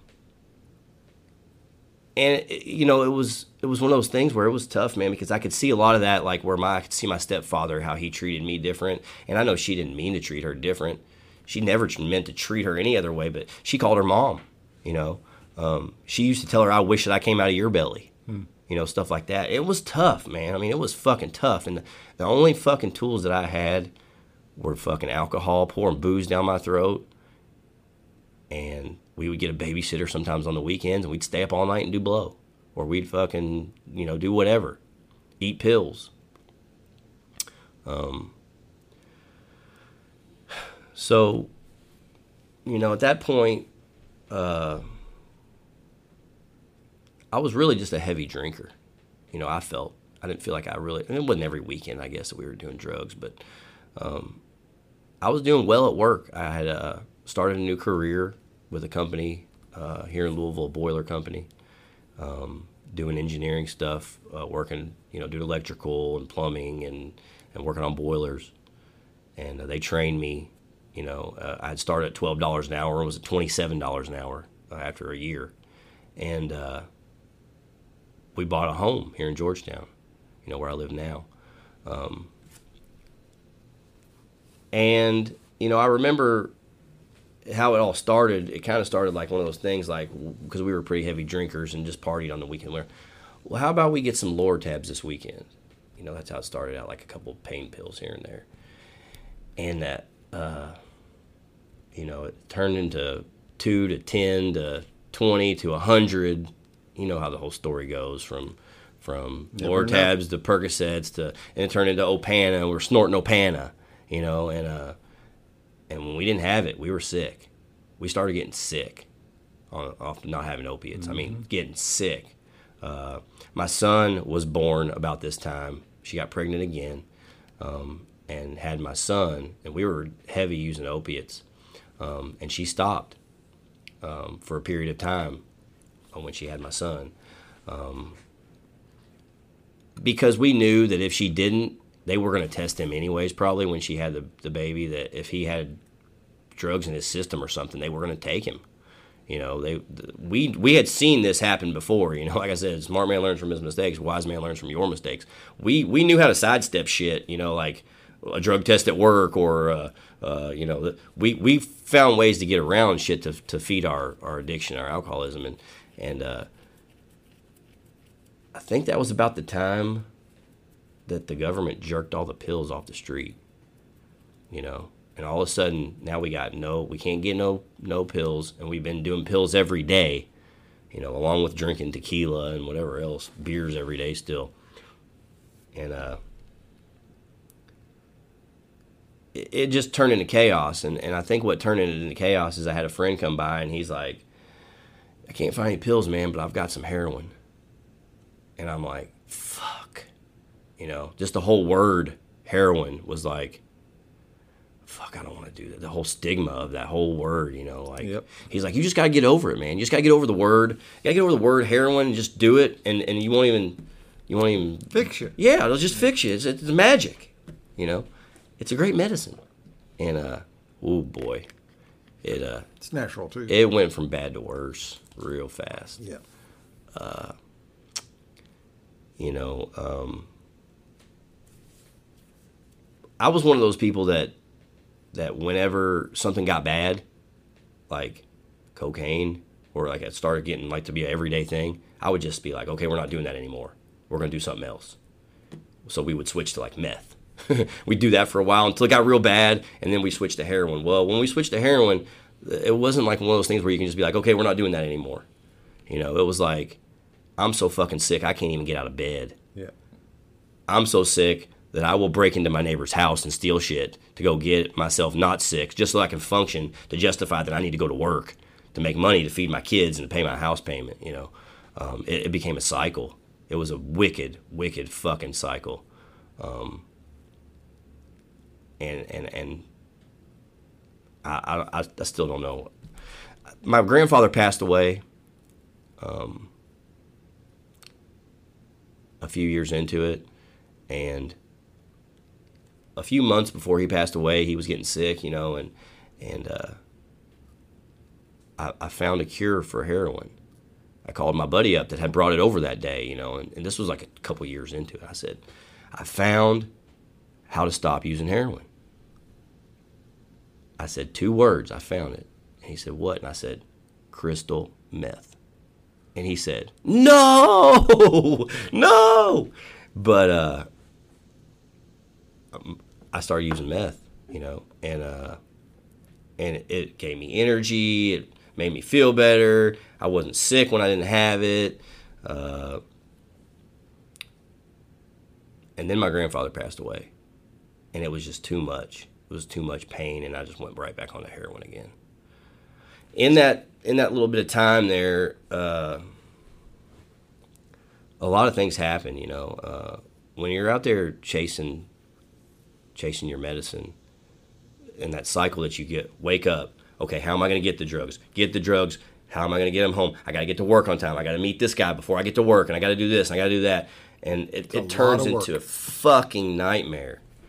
Okay, and uh, How am I gonna get the money to get the drugs to get to the? I gotta get them to my wife too because she needs just as much as I do, and I gotta make sure that she has it because she's got to take care of the kids at home, and I gotta make sure I have it, so I gotta get it to work, and and and I think slowly it just crept in where we started telling little lies to each other, and we started doing this, and and uh, you know there was there was other women that listened to me and and understood, and and and uh, you know she ran off with some guy that had a bunch of drugs and and it, it, turned into fucking chaos i mean it turned into to a nightmare in that time in a, it was like a three year period i totaled 13 cars. Totaled uh, on heroin um, it was like every three months you know i ended up just starting to pay for cars in cash because when I wrecked them, I could just get another one. You know, uh, I don't know how in those 13 car accidents. I mean, I, I flipped a car over on Newburg Road onto my work on the way to work. Flipped a car over, hiding my dope in my sock, climbing out the car out the top. Had some guys that were at the stoplight help me push the car back over. Got in the car and drove it to work and clocked in on time. like that's how crazy my life was at that time. Um, I, I was in a work van uh, the company that I worked for, the boiler company, actually gave me permission to use my work vehicle to, to use on the weekends. I was going deer hunting.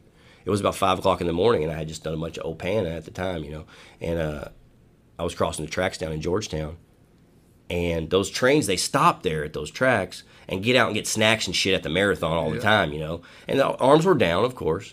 And it was four o'clock in the morning, five o'clock in the morning. I pull up and I look. The windows are real dark in the van. And I look, and there's a bunch of like street lights, and I think it's just a street light. So I go on around the arms and got fucking waxed. 38 miles an hour that train hit me. Is the only time in all those 13 accidents that I had blood come out of my face. And it looked like somebody took a five gallon jug of fucking blood and dumped it all over my van. It knocked me out for a second. I broke the steering wheel with my face. I broke all the teeth uh, from, from the middle all the way down like that uh, on the back of my teeth because my teeth hit together so hard. Knocked the shoes off my feet. when I woke up, I didn't have any shoes on.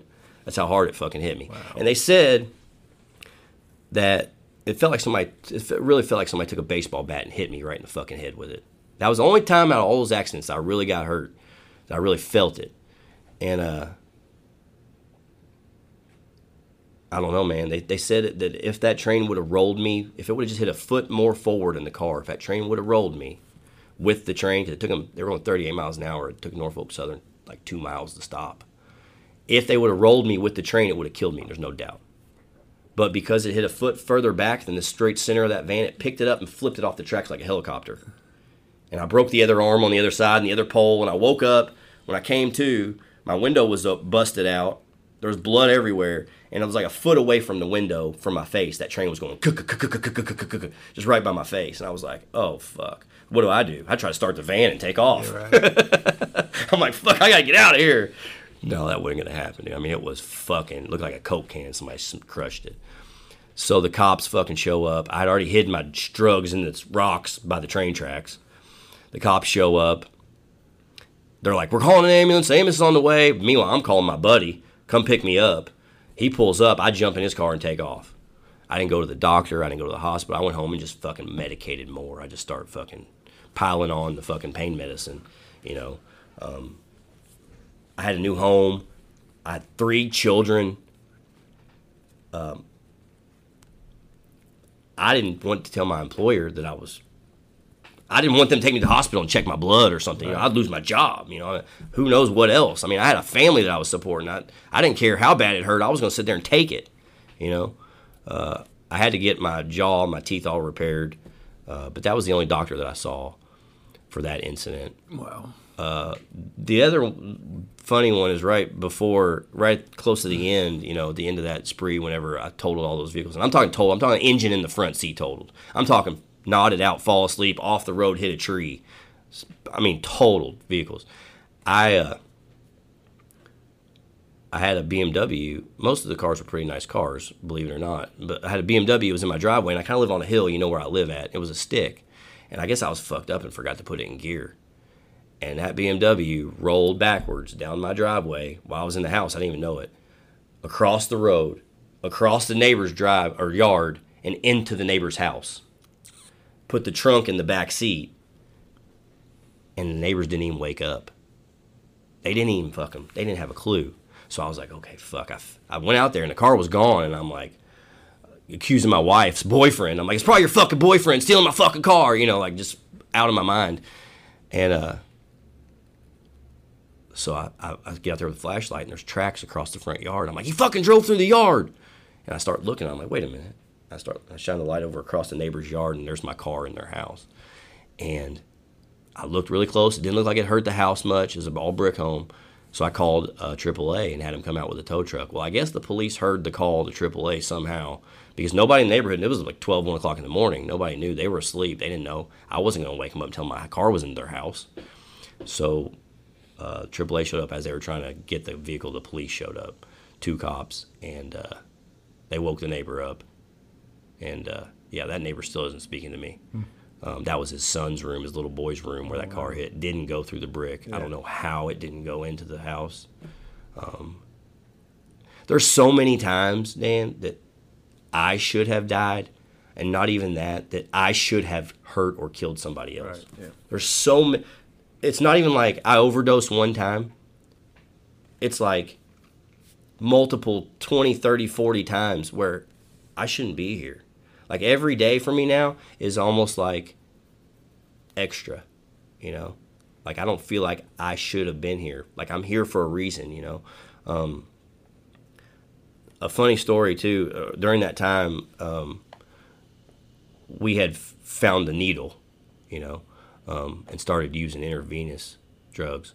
And uh, my mother in law, she knew, you know what I mean? She had been married to an addict. She knew what was going on. She knew. And she had brought over Narcan to my house, two doses of Narcan. And we laughed in her face. Like, come on, man, that ain't happening to me. I'm fucking smarter than that. I ain't gonna let that shit happen. Lo and behold, like two weeks after she did that and left that there and we laughed in her face, I went over to Louisville to Pookie's house, picked up my shit, and fentanyl hit the streets of Louisville. And it I didn't know what the fuck fentanyl even was. And brought it home, and I did it. Like my wife had hers and I had mine, and I did it. And she was getting ready to do hers, and right when she was ready to do it, I said, "Wait, stop, just stop, hold on a second. And as soon as I said that, I hit the fucking floor. I was gone. I was fucking dead. I mean, she said I turned gray, my lips turned blue. Hmm. If that two doses of Narcan wouldn't have been right there in that closet, she wouldn't have gave them to me, I wouldn't be here. Yeah, man. You know what I'm saying? Like, that's the kind of shit that's going on in my life. That's the kind of miracles. Like people are like, it's a miracle that I did, da, da, da, I got a job. No, man, I'm telling you, it's a fucking miracle that I'm even fucking here. Yeah. Yeah, I've added some miracles to my miracle list pre recovery. For a while, I thought they only existed after my sobriety date. Yeah. Uh, there's, there's some Well, that were before. Fuck. I mean, you know, I, That's I amazing. Yeah, it, it, was. I don't know why. I don't even know what caused me to say, "Hold on," like to her to hold. Because if she would have done it, my kids were home. They'd have found us both dead in the bathroom on the floor. Well, there's still that survival thing inside. It's knowing something Yeah. fucking right. I said something's not right. I said just hold on a second, something's not right. And that was the last words out of my mouth. And you know what? Where I was at, I was in a place that was fucking peaceful, man. It was dark, and it was fucking peaceful. It was so there I had so much serenity.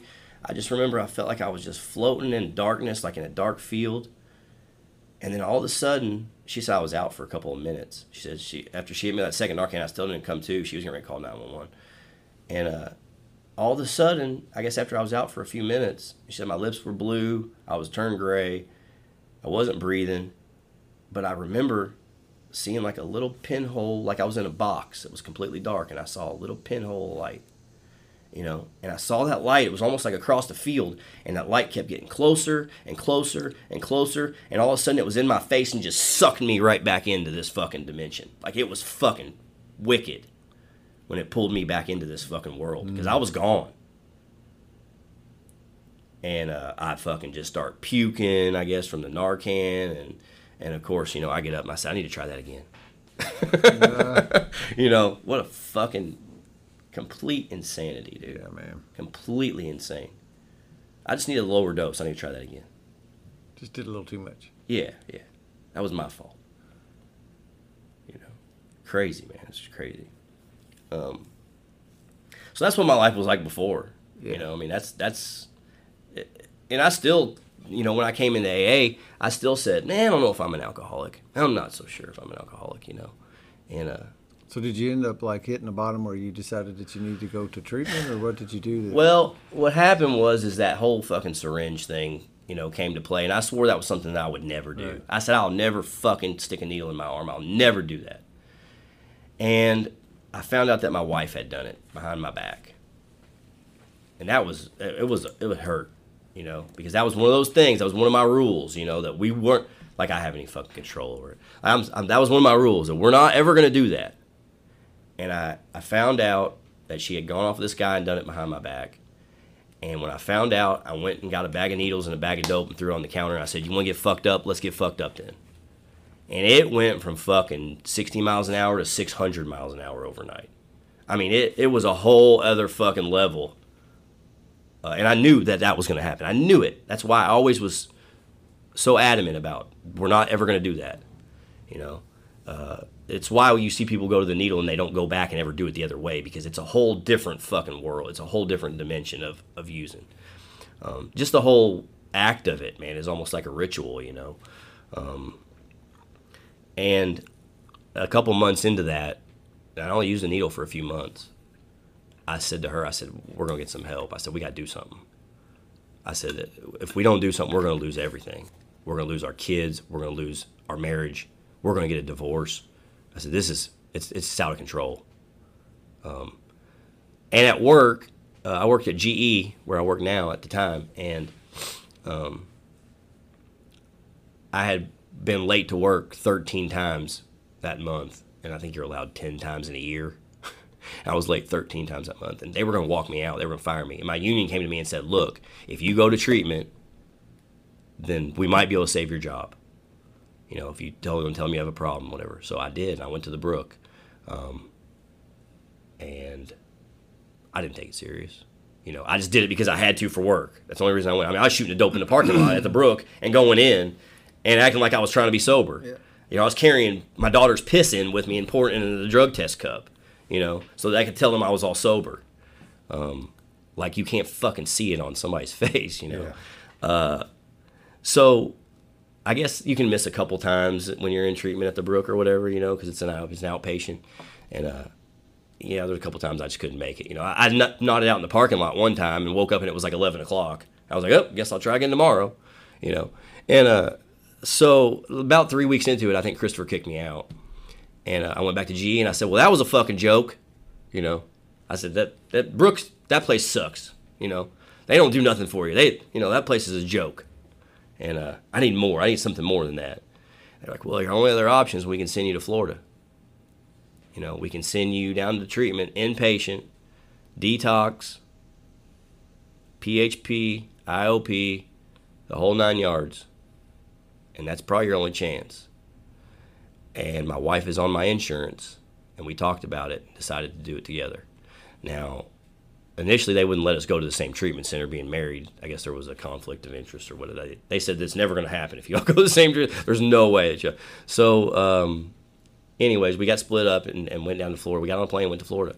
Um, handed our kids over to my mother-in-law um, and went down to florida um, and we decided to give it a go you know, we decided to actually jump in and, and try to do. I'd never been to an AA meeting before in my life. I didn't even know what the fuck AA even was before I went to the Brook that three weeks before that. I still didn't even know what a big book was. I thought it was just bigger than the other books, you know.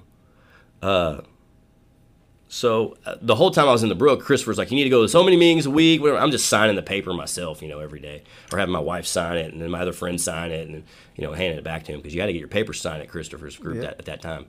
Um, so I'd never been to an AA meeting. And when I get into detox, uh, it's Boca Detox in Boca Raton, Florida. Fucking amazing place. Um, you got your own suite with you know, big screen, flat screen, and chef, and the beach, and I mean, it's fucking one of those fucking joints. Yeah. They have little uh, H and I meetings where they bring in people and let them hold a meeting there, you know, and and that was the first time I'd ever been to a meeting, and and uh, this guy, you know, he's like, uh, you know, uh, all the things that you think are important to you, you know, your wife and and your, your kids and and your job and your house and your boat, all that, you know. He's like, you need to give all that up to God. You need to let all that shit go. And I stood up in that meeting and I said, so what you're fucking telling me is all the shit that's important to me in my life, you want me to give it away so that I can get it back. I started laughing in his face and turned around and walked out. And I was done with AA almost at that point right there. I'm like, this is a fucking joke, you know? Um, so I stayed in detox for a few more days uh, until I was clean. They, they drug tested me. I was clean. I think it was five days, four days, five days. And uh, at that point, they, they send me to a, a program called All In Solutions in Boynton Beach, Florida. And you know, they kept us in a house and they didn't let us leave on any free time or anything. And they took us to meetings every day and we had group for like eight hours a day. Um, and they had, you know, yoga one day for a couple hours. You know, they, they did different things. You know, that the the whole Florida shuffle, man, it's it's hard because I think there's like 500 treatment centers in Broward County down there, and I'd say 450 of them don't give a fuck about you they want your insurance money. It's all a big insurance farm, pretty much, you know. And, and don't get me wrong, there's people that actually care. You know, some people actually do give a shit down there, um, but I, I wasn't ready. You know, I just wasn't ready. Uh, I ended up walking out of the place because they accused me of something I didn't do or something stupid. You know, oh fuck, you don't fucking know me. You got me fucked up. I packed my bags and walked out. Slept on the street that night and got a hotel room and they called my family and told them that I was going to die there, you know, and that, that I was out using on the streets and and that wasn't the case. I just was, you know, tired of their bullshit. Yeah. Um, so Nine I, times out of ten, they're right. yeah, yeah, nine times out of ten they're all right. Um, so I decided that I would uh, call around, you know, call some other treatment centers, and I found a treatment center that suited my program of recovery. right? Uh, it was co-ed halfway houses. Uh, they let you do whatever the fuck you want. They just collected your insurance money, and uh, you know you could get high as long as you didn't uh, overdose because they couldn't call the uh, hospital. Um, so that's kind of what I did down in Florida for a while, and uh, my wife took a different path. You know, she she jumped in, and she did the work, and she got a sponsor, and she yelled at me a lot, you know, for not taking it serious. Uh, and she kept throwing this fucking keep coming back shit in my face. And did you? Did, maybe you should go to a meeting and share about that. She would tell me. I'd be like, "Fuck you." Or she, have you called your sponsor and talked to your sponsor about this? You know, and I'm just like, "Oh my god, I can't." I said, "You're already brainwashed. I can't do it. They fucking brainwashed you. Too late." You know. Um, so uh, I spent about three or four months down there and uh,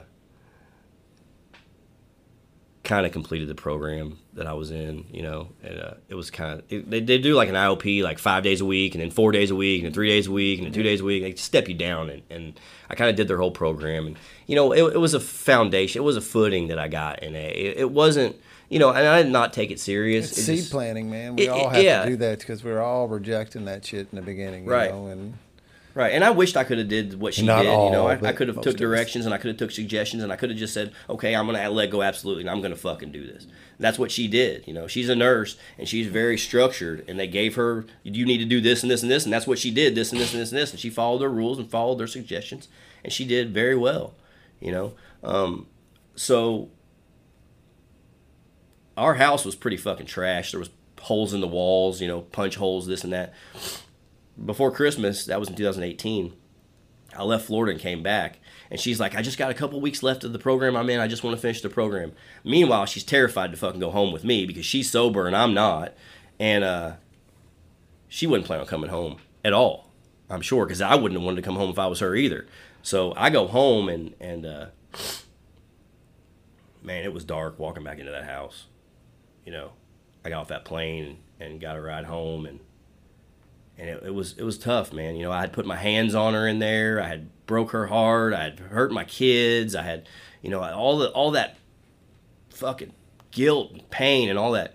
And uh, my electricity was off. My grass was two feet high, and and it was just dark. And it was winter. It was December. I had no heat, no electricity. And uh, I went to the only medicine I knew. You know, uh, the only thing that could take away that fucking pain and that guilt and that fucking shame that I felt for all the damage and all the fucking people that I hurt, you know. Um, but the seed was planted. So I was fucked. Because now I'm getting high, but I know there's something else I could be doing. Yeah, it's dangerous territory in there. I guess it's actually good in the end, but I, I, I recall that when you get that whatever, like the old cliche in the rooms is a belly full of beer and a head full of AA or whatever, you know, when you already know there's something else. And Right, right. And I, I think anybody um, that's true to themselves, and, and there's some people that they're just not ever going to get this thing, you know. But some people that you know in your heart that you want to be better and you want to be a better person, you can't turn your back on. You can't. You can't unplant the seed. You just can't. Yeah, You know, once it's planted, no matter how long it takes, and you see people that keep coming back for 20 years and keep trying because the seed's been planted and they know that they're really a good soul and they really they they want something better. They want a better life, you know. And uh my wife was terrified of me at that point. You know, I'd put my hands on her and I would never hurt I'd never hit a woman, you know. Um but I had screamed at her, put my hands on her, accused her of this, and accused her of that, and meanwhile I was doing all my own bullshit. You know, I mean, it was me that was fucking doing all the things I was accusing her of. Right. You know, um, she was afraid to come home. Um, my mother-in-law had my kids. She was terrified to give them to me, which she should have been. rightfully so, right? Right. Yeah. I said, Um, a couple of years when my kids were afraid to spend the night, stay here with me, and, and they were right. Yeah, and and it's hard to see that at the time, but man, it, it put me in a really really dark place. I'm sitting in a house with all this pain, and my kids are gone, my wife's gone. I can't even turn on the electricity because I don't have any money. I've got nobody to call. I was alone. I was completely alone, and it was it was more than I could take. You know, um, ended up. Uh, in December. I, had caught a meth charge before I went to rehab. I got caught down here in New Albany with some meth and caught a possession charge on meth. And uh, that was really one of my first real consequences. I was 41 years old and never been arrested or anything. That was a real first consequence, you know, that I got this meth charge. And, and uh, of course, it didn't stop me. You know, that didn't, that didn't slow me down. Uh, going to Florida didn't slow me down. Nothing. My kids being taken away. Now I, I got this house with no electricity and and it's fucking zero degrees outside. All I got's my dog, and I got a room in the basement with a generator running outside, a little bitty generator with a gallon of gas I pour in it every night with one plug in with a little heater and a lamp.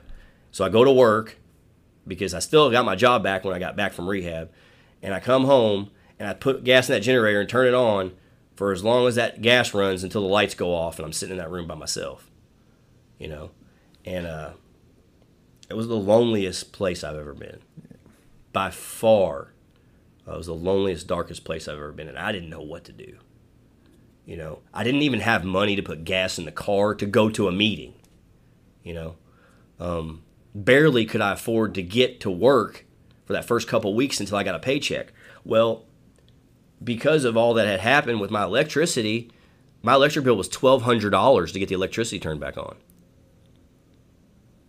so now here I am. It's it's like Christmas time. Uh, you know, it's it's New Year somewhere right in there, and I'm like, fuck this. You know, I I I'm a, I do electric work all the time. I'm gonna turn my fucking electricity back on. So I go outside and I fucking hook up the power to my house, and I fucking get a hot shower that I haven't had for a month. You know, I turn the lights on. It's like the holidays. The snow's outside. Everything's good, and all of a sudden, I'm downstairs, kind of cleaning up a little bit. All of a sudden, all the lights go off. And then I hear that knock at the door. You know that cop knock. doom, doom, doom. And I'm like, fuck. So I just didn't answer the door, right? Well, like maybe 10 days later, I had to go in for this meth charge that I caught before I went, you know, to see the judge to tell her that I went to rehab and I'm doing great now, you know. Everything's fucking fantastic in my life. Uh, and tell the judge, you know, that I'm I'm an AA now and uh, you know, I'm sober and total bullshit. And uh, they, they, you know, they're like, that's fucking great and all that. You know, we'll push your meth case back a few months, give you time to find a lawyer and all that, whatever. And then at the end, she goes, but Mr. Miller, I'm going to need you to turn around and put your hands behind your back. And I was like, what? She's like, you're under arrest for theft of electricity, felony theft in mm-hmm. Indiana. Put the handcuffs on me in a fucking suit that I wore to show everybody how fucking sober I am to the courthouse over in New Albany and take me downstairs and book me in. Now, uh, thousand dollar bail, which I had thousand dollars. I give it to a friend in case something happens at the courthouse. That was the only money that I had to my name. That was for my electricity to get it turned back on. Uh, and when they were booking me in at the courthouse in New Albany, well, this suit I had was hanging in the closet. I hadn't worn it for like five years, right? But I had to impress the judge to show her how sober. There was a Lortab in the pocket they booked me in. So now I got con- possession of controlled substance, felony theft, and methamphetamine charge. All three charges pending. Uh, the, the guy bailed me out that I gave the money to. Now I'm broke again, back in the same spot. No electricity. Now I've got three charges. Uh, I'm like, I gotta fucking do something. Like, I gotta do something, dude. I don't know what to fucking do, but I gotta do something. And then I'm like, ding, Christopher. Okay, I didn't take that serious last time. Let's give it another shot. So I called the Brook, had myself evaluated, checked myself into Christopher's group, but I couldn't stop getting high. I still couldn't stop. I was using and going to the group. Uh, sometimes I didn't sleep all night just because I was still in that house. I was still in that fucking dark place, trying to fucking claw my way out, trying to do anything I can to fucking reach onto something to get out of that fucking hole. And I couldn't do it. I just couldn't do it. I couldn't fucking do it. And uh, I got kicked out of Christopher's group again. again. Um, and I went on a fucking rampage. I said, fuck it. This fucking, this ain't, this is the worst fucking time of my life. This, who said getting sober was supposed to be better? Who said my life is just going to get better and better? It's going to be so magical. And, oh, Shane, oh, it's, life is so beautiful. You know, come on, man. I didn't sign up for this bullshit. I went back to fucking doing what I did best, and I was getting fucked up. And I started failing drug tests, and I started fucking getting prison terms fucking thrown at me. My mother in law wouldn't let me see my kids because I'd agreed to take drug tests for her, and I couldn't pass them. And there I was again, stuck with my fucking self, all by myself. And I didn't know what to fucking do. I mean, I was fucked. And uh, I did that for a few months. And it got darker and darker.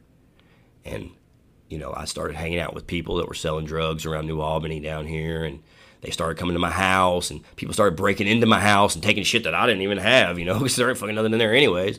There's fucking people breaking in. And, you know, there's fucking drug dealers spending the night at my house. And, and, uh, I don't know, man. Just just one day, my wife came home and she was about ten months sober. She still hadn't come home yet from Florida. She was still terrified, and I don't blame her. And she came home, and I had been up all night fucking shooting meth.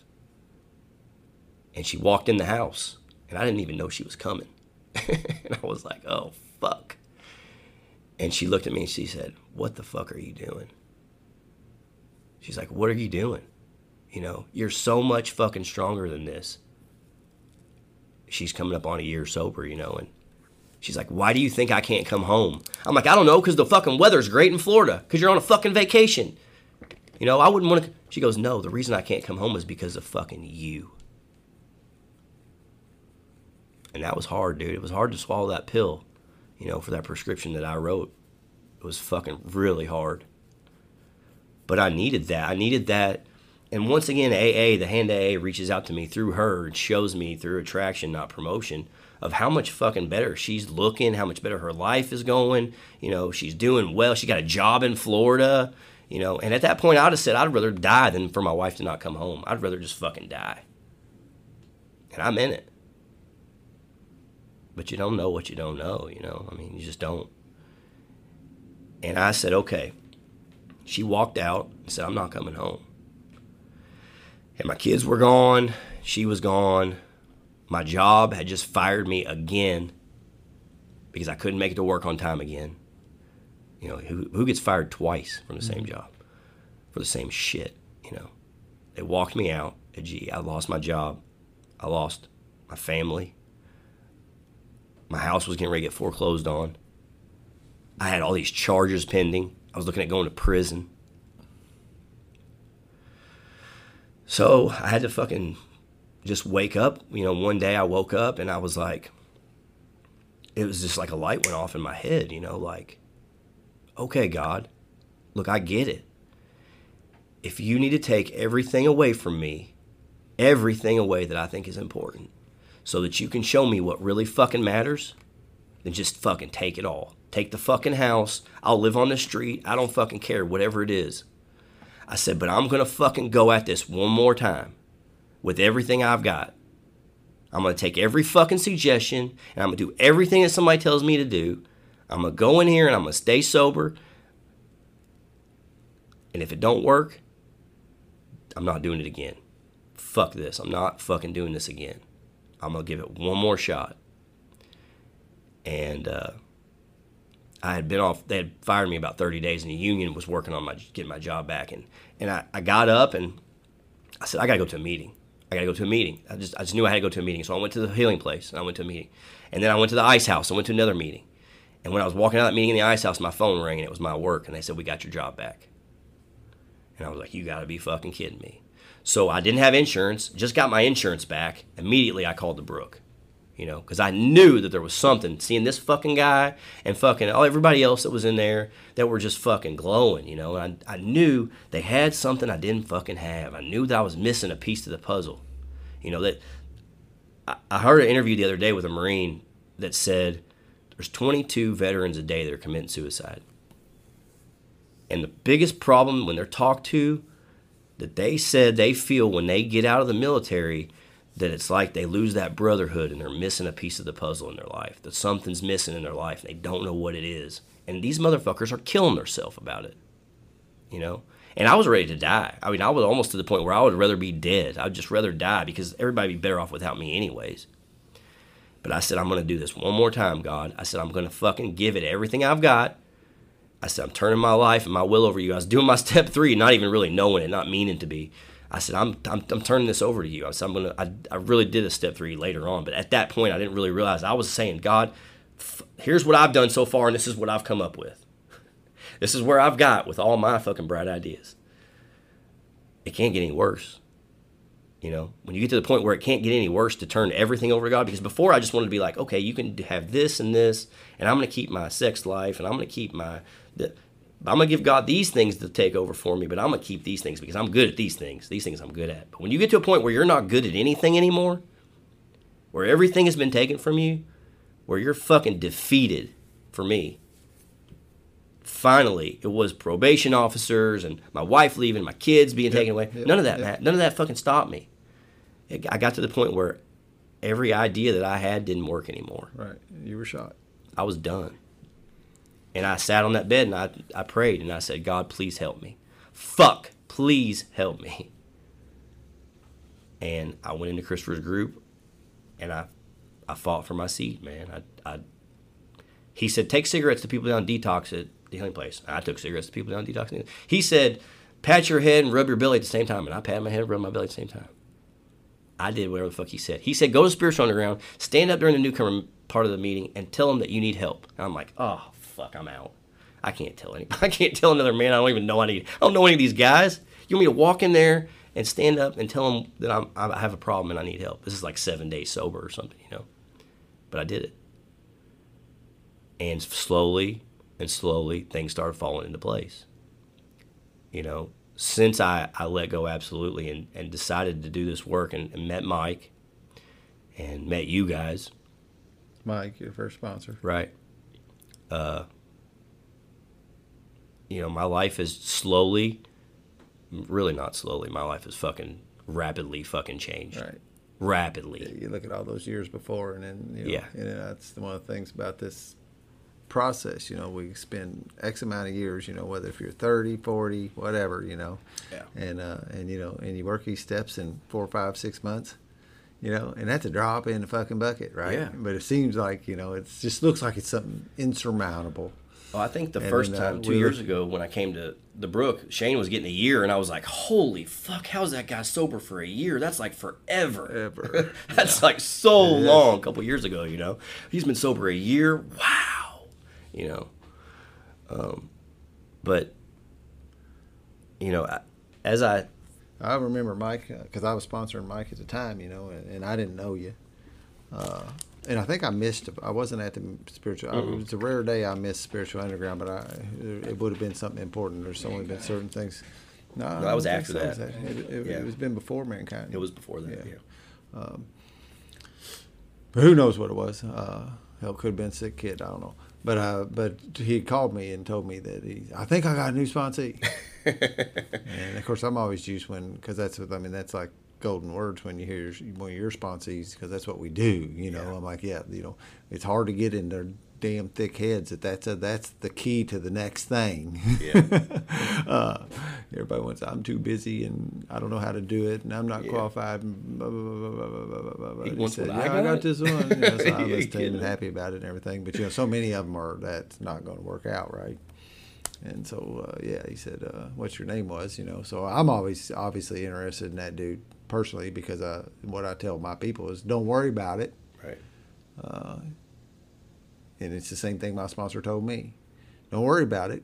Uh, you won't really be sponsoring him. I will be sponsoring him through you. Yeah. You got me. I'm here to help you. This is what I do next for you is coach you through this so you can get your bones on it. So it's exciting when that happens because I know where the juice is and it doesn't make any difference how many generation kind of thing it is and down through there. But uh, Yeah. yeah. the very next Tuesday I met you.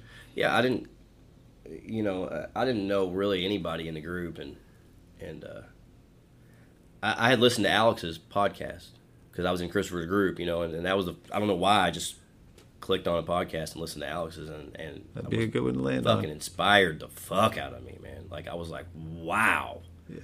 okay, that was my first experience of really somebody in the group, and and uh, and I went back to that second meeting at the spiritual. I haven't missed since then, but I went back to that next meeting, and uh, after the meeting, I walked over by you, and you're like, "Hey, you're Travis, right?" I was like, "How the fuck does this guy know my name?" you know, I'm like, "Wait a minute, you're Dan from the podcast I was listening to. This guy's famous." Yeah. I'm like, how the fuck does he know who I am? You know, uh, it, it's those little things, man. It's those It little things is. like that. Yeah. You don't realize, you just don't fucking realize how you affect somebody's life and how how the little things like just knowing like somebody's, somebody's name, name. That's all. That's so important in my life, and I bet that's a gift I have is know is remember names, and uh, and it's a crazy freaking gift, but it's crazy freaking powerful Yeah. just to be able to say your name is, or like when Nick popped back in, you know, and I can say Nick, and he's like, you Yeah. don't remember, didn't realize somebody's going to remember you as a yeah, I uh, God-given gift for when sure. When I meet people now at meetings and I, you know, they're they're newcomers. I, I try to remember their names so that way when I see them again, like this that happened on Sunday. I seen a guy at a meeting. I said, Yeah. you know, Ryan. He said, yeah, how'd you know? I said, I remember your name, man. You know, I make an effort at it because you know, I mean, it's a gift too. me, but you I also make an effort. I, I, I do, you know, I, I look at people and I say their names in my head a few times and imprint it. yeah, Anytime we go around the room and say or introduce ourselves, and that's something that's missing now. But I know most of you, so I don't have to worry about focusing on the rest of you. But the one, the names that I don't know, I will know it after tonight. So you picked up Mike, started doing this work, and seeing you start coming alive. Uh, Yeah, man, it was beauty weird. of watching somebody because I, you really were, uh, you know, uh, it's, and I guess it's everybody in a sense, but there's some of them that you think, you know, I mean, because uh, in the beginning, I, you know, I didn't think you were going to stick. I can't imagine why. there was a, there was still the wall kind of thing. Yeah. Even though you were sharing freely, and uh, and and had you know you could see that the juice was getting to you. You were feeling it. You know, there there was still a wall up of that going. This ain't real, but I'm still gonna try. You know, right. I mean, it's like going to a movie and uh, Yeah. I'm gonna pretend like this Star Wars is real for a couple hours. Yeah. I know it really ain't. Yeah. Uh, but there was that wall there for a while. But I, I, I, and I don't. It seemed to me, and I'm not sure if this is the case or not. But when I broke through to knowing that you were getting somewhere was on at the Neverglades yeah. at, at Jesse's retreat there last fall. Yeah. In September. Yep. Um, we, but that was also the first time I actually had time to sit down and talk to you, and that's one of the things what we do when we get together outside of these rooms and do that. We we build those friendships and those times where you actually get to sit down and, and, and really talk to somebody away Yeah. from the bullshit where you're not putting on airs and and that kind of stuff. And uh and and that and that was that weekend. I went, hmm, Yeah. I had uh I just done it for real. dude's gonna make it. For real third step. For real, real third step. Uh, and after I'd done my third step, went down there to that retreat. Shane had given me a, a rosary necklace, like a cross, you know, and and I wore it down there. And when I went to bed that night, after I had done my third step, like a, like I had done third steps before, you know, like I had a sponsor down in Florida, and I had a sponsor from the healing place when I got back, and but yeah, I never thoroughly or never fully did any step. when it went from your head to your heart. Right. When it really, really, really was for real on the third step for me, when I really turned my will and my life over, Yep. and Shane gave me that rosary. That night I went to sleep because I had done my third step that day, and I took that rosary off and I set it next to my sleeping bag in my tent, and I had fucking dreams of demons coming after me, like trying to pull me into the darkness. I'm talking like, no, you're not turning your will and your life over to God. We're keeping your will and your life, motherfucker. You're coming with us. And I mean, I woke up sweating, like freaking out, and I looked over and that rosary was sitting there, and I took that motherfucker and I put it right back on my head, and I went back to sleep, and I didn't have any more bad dreams the rest of the night. Oh, how about that? I'll never forget it. Never. And uh, at that time too, that that when we went to the Neverglades too, miracles started happening in my life, and they started happening quick. You know, at, at that time, even though that my I had got my job back, um, I didn't have my family back, my wife back, or anything like that. But I was working on myself.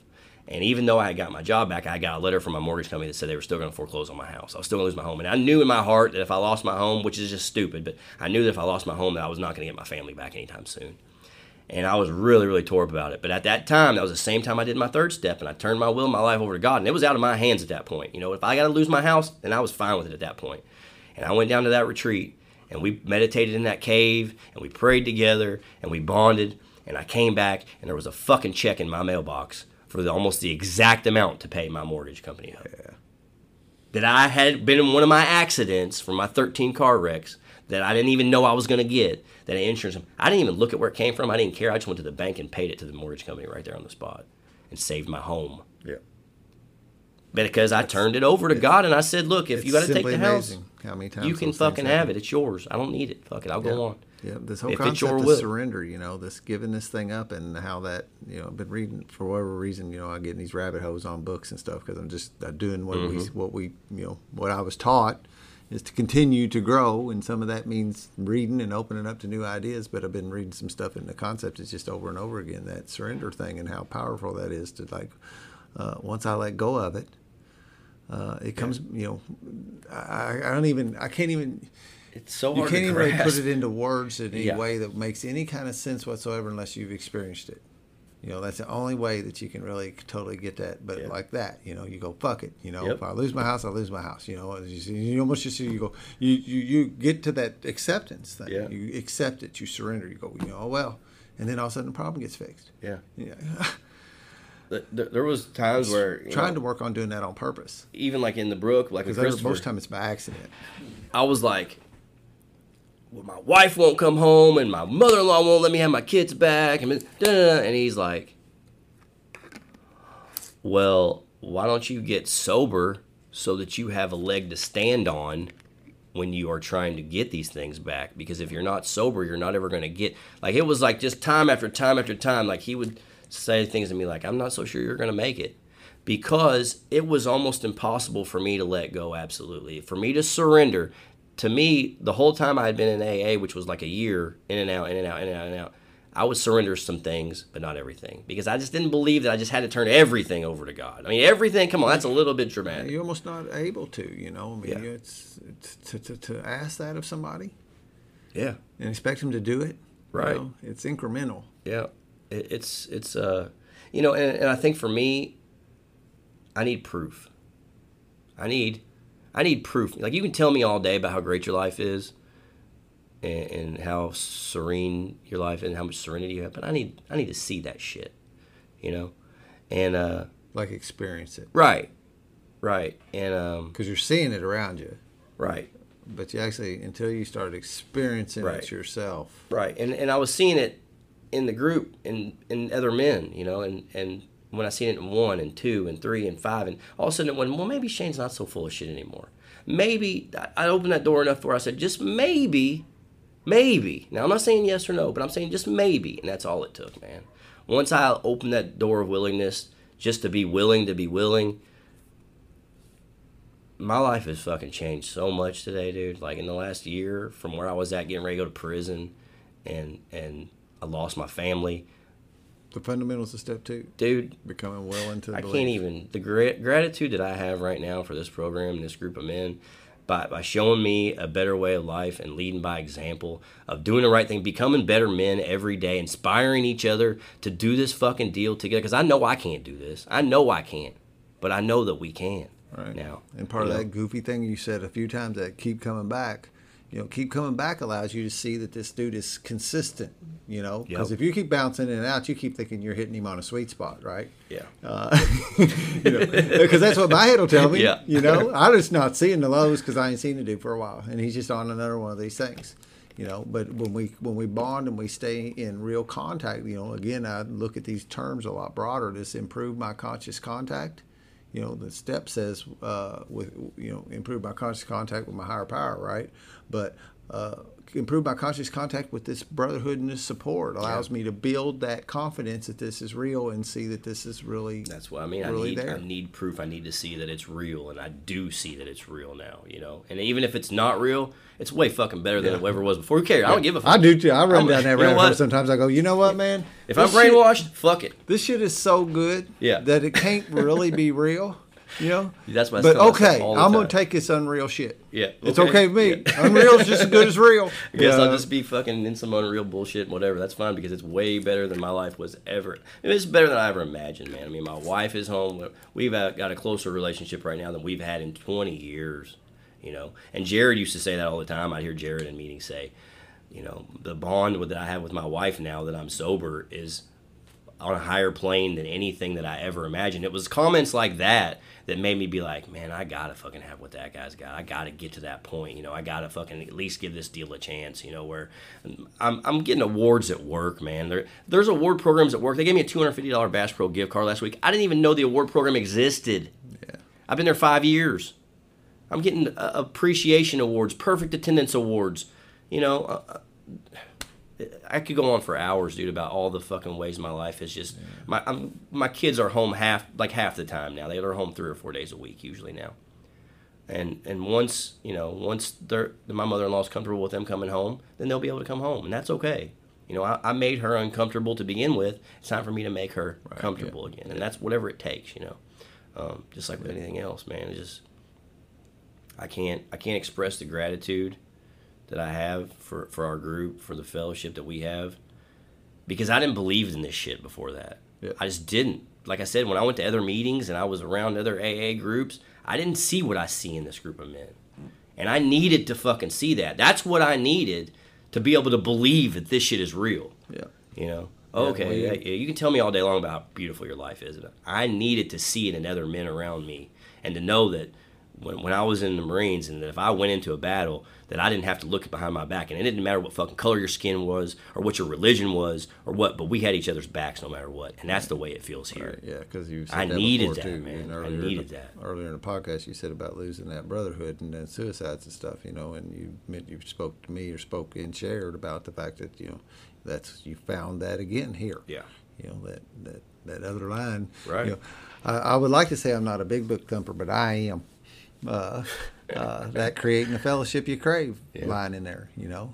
that how did I didn't even know that's what I was cra- really that's what I've been craving all along is this Yeah. you know Some kind of connection. and and and and I was talking to Shane before this, and I was talking to a friend last night, and uh, that had dropped out of AA and still sober. You know, been sober for eleven years or so, like that, but stopped getting the juice, stopped being fed in AA meetings. You know, and, and I can totally relate to that because honestly, if I wasn't, if I didn't have the spiritual underground, I'm not so sure I'd be going to meetings today either. yeah, me either. Because most of the meetings I go into, I'm not having a good time. No. Uh, when we when spiritual underground, I'm freaking excited about it every Tuesday night. I'm excited every chance I get to see one of you guys in whatever capacity that is, and I love that juice flow that happens when we all get together and increase that power.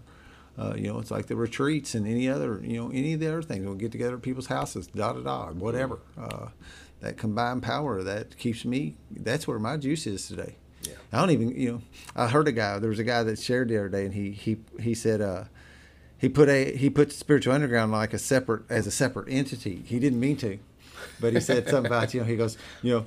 Uh, man, you know, I'm uh, the AA stuff. You know, he said I'm loving the TSSR stuff and this spiritual underground. You know, and he put it as a different entity, like it, it's, a, it's really an AA meeting. I know it doesn't feel like it. Yeah. It's a different kind, and we say that, and it's uh, you know, I, and I will. I, I won't apologize for being a little arrogant about it. Uh, I say that I say a few things, and I haven't. I don't say them a lot lately. I get quoted once in a while uh, on them. It's kind of funny, but uh, one one of my times I was talking, I said, uh, uh, "I I have the best sponsor in the entire world. If you don't think yours is, keep looking, because he's out there. And I have the best home group in the universe. And if you don't think yours is, keep looking, because it's out there. Yep. But the spiritual underground has got something special. It just Yeah. does. It I just knew it. does. And you know, it, la- and that's that's laid at the feet of Christopher's stuff because I wouldn't have what I have if it wasn't for him. Matter of fact, there's no three than other men in this room would have what we have Yep. if it wasn't for that dude Yep. Uh, and teaching this thing, you know, Hundred and, percent. and encouraging this this brotherhood and where this real recovery is, you know, where where the real fucking juice well resides is by bonding up and doing this thing together and supporting one another and helping pull other people up out of the hole and uh, going on to be, you know, uh, uh, my life is wrapped up around re- helping people recover. Period. Whether it's TSSR Yeah. or or from alcohol and addiction, man, and, and that's where the juice is. It just is. And you can see people like you, you know, and that's the thing that that like we said, you said earlier, you know, they know you're sick, you know, and of course when you're really fucking sick, it's pretty easy, right? Mm-hmm. But but I think I actually at some level could pull off some kind of level of part, you know, partly sober, mm-hmm. and I could pull that wool over some people's eyes, right? Mm-hmm. Uh, but but you can't pull it over our eyes anymore because we know and you know and you get this extra this part of that sixth sense stuff. And, and the thing there is is that you watch a dude change. They transform and we and that's what that's a gift to me and that's what i said in the text today about like watching being along for the ride and what i shared last night to me being along for the ride in a seat with in the roller coaster with you. Uh, watching a man transform from this broken down deal to what you exhibit today in the aura and the energy that you feel in people. You know, I don't have to. Uh, there's there's there's there's an intangible that that is about what you are today. Yeah. Uh, that shows that this thing is really the deal, and that's what attracts the other people too, and that's why people come to spiritual underground. They feel that, Yeah. even through a Zoom meeting, Yeah. they feel that, and you know if they're not ready, they run like hell. These fuckers are crazy. Yeah, because I mean, I love. I used to love face to face meetings. When I didn't love this, uh, but I took special interest in watching when people would be new and they would come in the meeting and need that bathroom break or whatever, you know, or or they pick up their phone Right. and had to go out and then poof. You know, I thought that some bitch couldn't even. The juice is too heavy. They couldn't even make it through a freaking meeting. I've been there. I get it. You know, it's uh, it's it's like I always tell people. And my wife said it last night. You know that this is next level shit. This really is next level shit because I've been to f- different states to recovery. I've been to different hundreds and hundreds of different meetings before I found this home group. And there's nothing that I found that's on the same plane as what we've got going on here. And And, I don't mean to be arrogant about that at all. You're right, I'm man. fucking It is.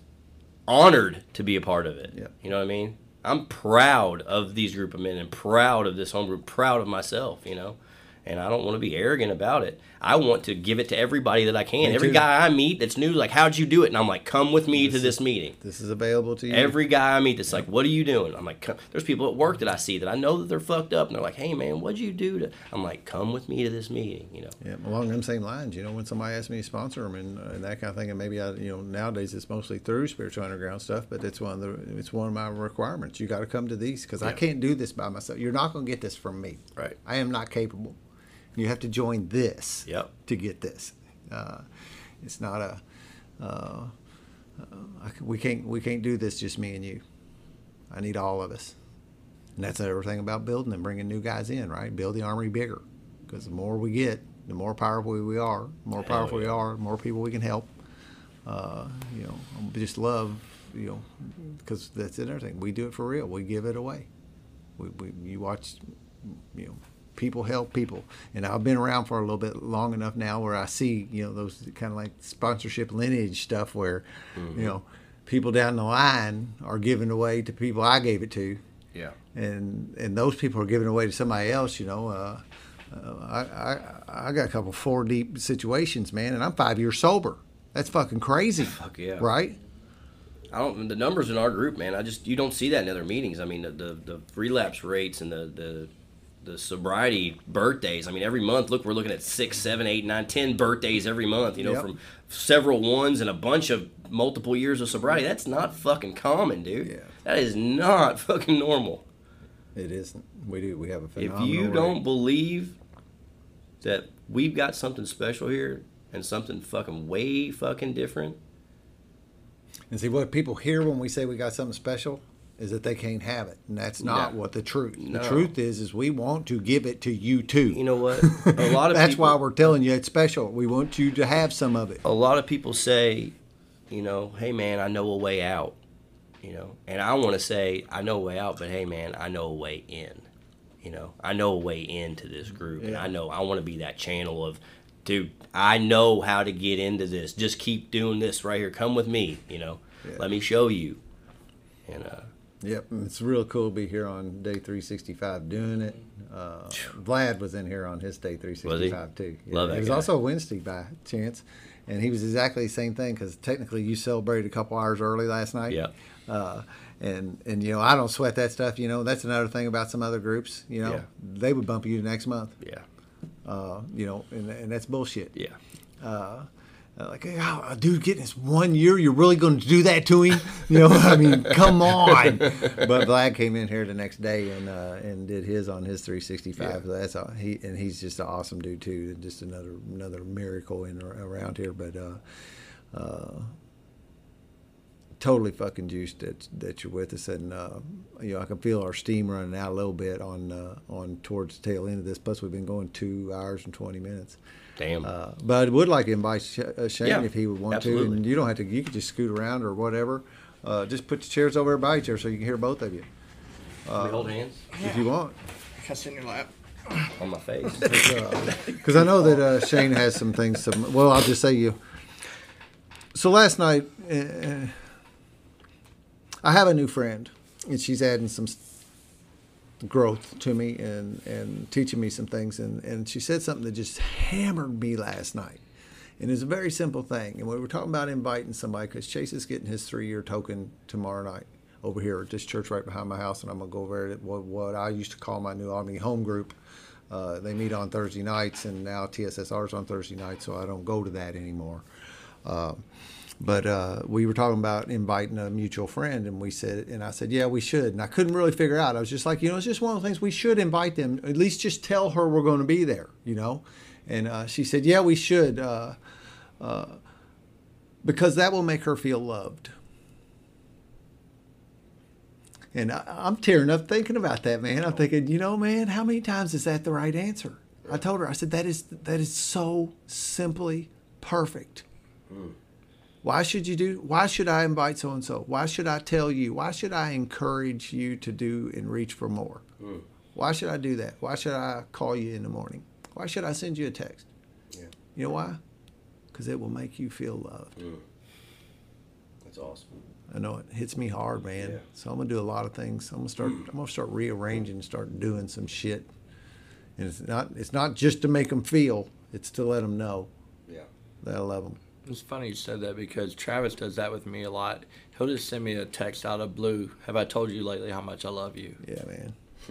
That means a lot, man. Yeah, it does. Those little texts and just to feel love, you know. That's why I've always wanted my whole life. I wanted to feel loved. Yeah. That hole I was trying to fill was love. Yeah. And So that's uh that was kind of I know sometimes I I find myself I'll go I'll go a little way out around the block to get back to here again, and the reason I said reason I was saying that was because uh, I said well what we do here is we pour juice on one another, right? And you know why we do that? Feel love. To make you feel loved. So that's why I was going to invite Shane to pour a little juice, share a little bit Make here, me a shirt with that. and uh, I may. So yeah, uh, I remember when I've known Travis for two years now. Uh, I remember when he first came into Brook, and this dude was dark, man. I'm talking about energy that I did not want to be around. Seriously, like it was like pushing me away from him. Like I was like, man, that that, that dude is in a really bad place, you know. And um, I'd, I'd see him in, in aftercare when he would make it in, uh, but. Uh, um, and I always went around the room and gave everybody hugs and said hello to him. And man, it's just like I don't even remember saying it to him. That it's like I skipped him or something because I saw what you were looking out the window. yeah, you're you Dad's out there running around in short No pants, shirt no shirt on. Eighty, gonna be eighty-three in a minute. we need to get a shirtless selfie with them. so um, so uh, you know, I I really don't ever remember really even saying hi to him. I don't even remember really approaching him, and I did that to everybody, but I don't really remember doing that with him in the beginning. But this last time he came in, that day I saw it in him, man. I could really see it, a totally different change. His whole aura was different, man. He- had this darkness uh, about him that was like, I mean, his color was different. Uh, the glass, sunglasses. I don't even know if he wore sunglasses on there in there the whole time, but it felt like he was just wearing these sunglasses. Just don't look at me, don't talk to me. I don't want to be here, kind of deal. You know? Yeah, that that's the energy that he had, And man. the and- walls are up. yeah, they were they were higher than the Eiffel Tower, man. It, it was it was just crazy. But um, that day he came in, man, I saw something different in him, man. And and I went up to him after the meeting. I said, dude, there's something different about you this time. I said, you need to run with it, man. And he's like, I feel it. I was like, dude, just jump in with us, man. You know. And uh, I think I said something about Spiritual Underground too. I was like, man, you need to come to Spiritual Underground Tuesday night and. Uh, listen um, listen to everybody share and then try to find a sponsor man and just whoever jumps out at you you know and i remember that tuesday night he came in he shared that you know that he needed help and afterwards uh, i walked right over to him after the meeting and, and i was like hey man did anybody he's like mike i was like cool I, I it's not who I thought he would pick. Yeah, and that's either. how it works. You know, what I'm saying uh, people who would normally not mix. You know, and we do in this program. And I said, "Cool, man. You should go over and ask him." You know, And and- you know, to and the flip side of that is how badly Mike needed him too. Exactly, and I knew that too. Inside, I was like, "Oh wow, look what God just gave Mike," Yeah. you know, and, and it did. It, it it upped his his his program too, and you don't realize how much you helped Mike, Right. you know. yeah, And yeah. I, I keep wanting to say his last name back, and I keep catching myself this time. You know, I've been on here enough. I think I'm I'm getting better at that. I'll try to work at that. But uh, man, uh, and when he came to the Everglades, um, man- Neverglades. Neverglades, yeah, Neverglades. Sorry. Uh, I remember I had this cross I'd I'd bought from Gethsemani when we go out there for our, re- our um, retreat meeting, and uh, uh, I had bought it a year prior, and I, it's been hanging on my mirror ever since. I love that thing. All right, and when we pulled in there that day, um, something told me, give that cross to Travis, and I was like, I like that cross. Save me from the. Yeah, yeah, but I was like, I like that cross. But I was like, it, something said, give it to him, give it to him. So I gave it to him, man. And I remember, I remember the whole thing, giving it to him and everything, and how much he uh, uh, loved it. And uh, um, he ended up giving me one that he had had on his mirror, and it's still on my mirror right now. And uh, and then he told me that next day about that story about you know the dream he had and how he grabbed it and it went away. I was like, man, that's really freaking cool, dude. You know, a gift really isn't a gift unless it means something to you. Yeah, You true. know what I mean? Mm, Those true. are where real gifts are. When you, when I like that, when you and Darren taught me that. Mm-hmm. When you're getting, when you're going to give somebody something of yours, Right. and there's a little pain involved, sort of, of, Mm-hmm. of letting loose of it.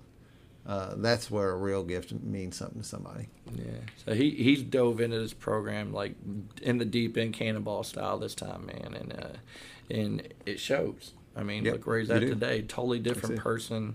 He I want to be around him all the time. You know. There's a physical aura Yeah. change. There's a Mm-hmm. change in a person's very being, and you know, and and you know, and then that you know, and, and that's that thing. You know, after being again, seeing it a few times, you recognize it quicker. You know, Mm-hmm. and then you know, you know, I can kind of look at you and and go, yeah, yeah. That, Yeah. He has a glow about him today Right, that yep. he never had. that you life, know? Mm-hmm. that juice in the eyes, and all that. Uh, and y'all are getting ready to go next month out to big elk hunting trip. Yeah, buddy. Colorado. uh, that start a new tradition on a on a sober thing, and that's something that Travis is bringing to the party. You know, and that's another thing about our our family is that uh, people bring all these awesome gifts to the to the family. You know, uh, and and everybody's got their little thing, no matter what it is. You know, uh, what it is. Yeah, that was Uh, a bucket list thing for me to want to do in my life, and kind of found he's been out there for twenty freaking Mm-hmm. years. He's like a, a, a paid guide is what I'm getting right here. You know what I'm saying? But I'll be there next year. cool, hell yeah. Hell yeah. Um, so uh, we're going out there to do that, and in, between this time, you know, we've gotten so so close, and it, it's like, man, we we have a different level of friendship. You know what I'm saying? And you and I have it too, but it. His came on a lot quicker with me, man, and, and it, it's Transcending. yes, it's, it's a spiritual plane that our spirits were meant to be together in this in in this world. You know what I mean? I know exactly And- what you mean. And he's here, and he's always going to be here. And I can feel that, and just like you are, I can feel that y'all are always going to be with me no matter what.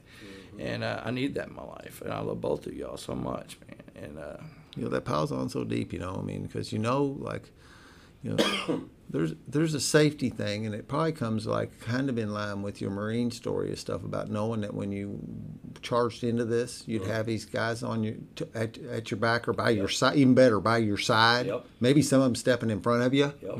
you know because there's been a few times in my life where where where my brothers you guys stepped in front of me Yep. you know and took the fucking hit so to speak where i was saved. Uh, and that's what the, the to, to know that today that I have a support group and a bunch of men that I can absolutely count on.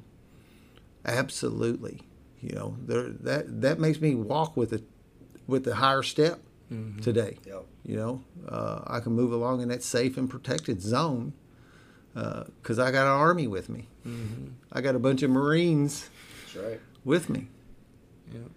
you know that that connection that we have. I, I know that when I spoke on it on my last uh, podcast, but I'm gonna say it again. uh, When we did that um, at, at the retreat, where we were had to stare into another man's eyes, Right. and I don't even know how long it was, but um, me and Travis had to stare into each other's eyes. And it, we didn't sit in any kind of way. We didn't know this was going to happen, but it Everybody just, just, so pulled up happened- and parked a chair Yeah. around the fire. It just so happened, coincidence, yeah, um, that me and Travis were the ones that had to do that. And man, that was an experience I'll never forget. Man, it, it the love that I felt, I I could I could I was talking to him without talking to him, man. And and when I was looking to his eyes, and he could feel it, man, and I could feel it. uh, His response back, I could hear it, you know, in my heart.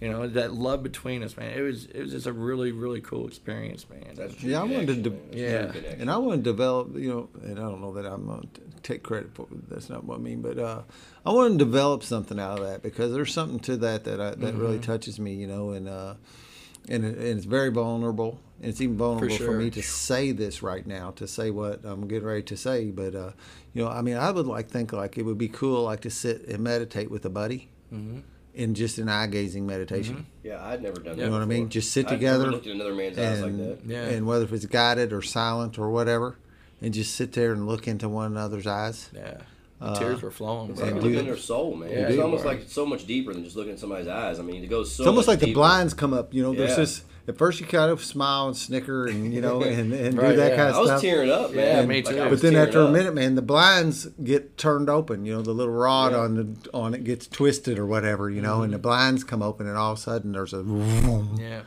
and uh, and you connect up, man. It's it's like tractor beams or Yeah. something. You know, Next level shit. it is. You know, and that's a, you said something about next level. You know, and then what what is so cool too is that there's always like we get so we get this next level thing right. And I'm not a gamer, but I can put it in those kind of Mm-hmm. like, you know. But you can, you there's there's levels inside that level.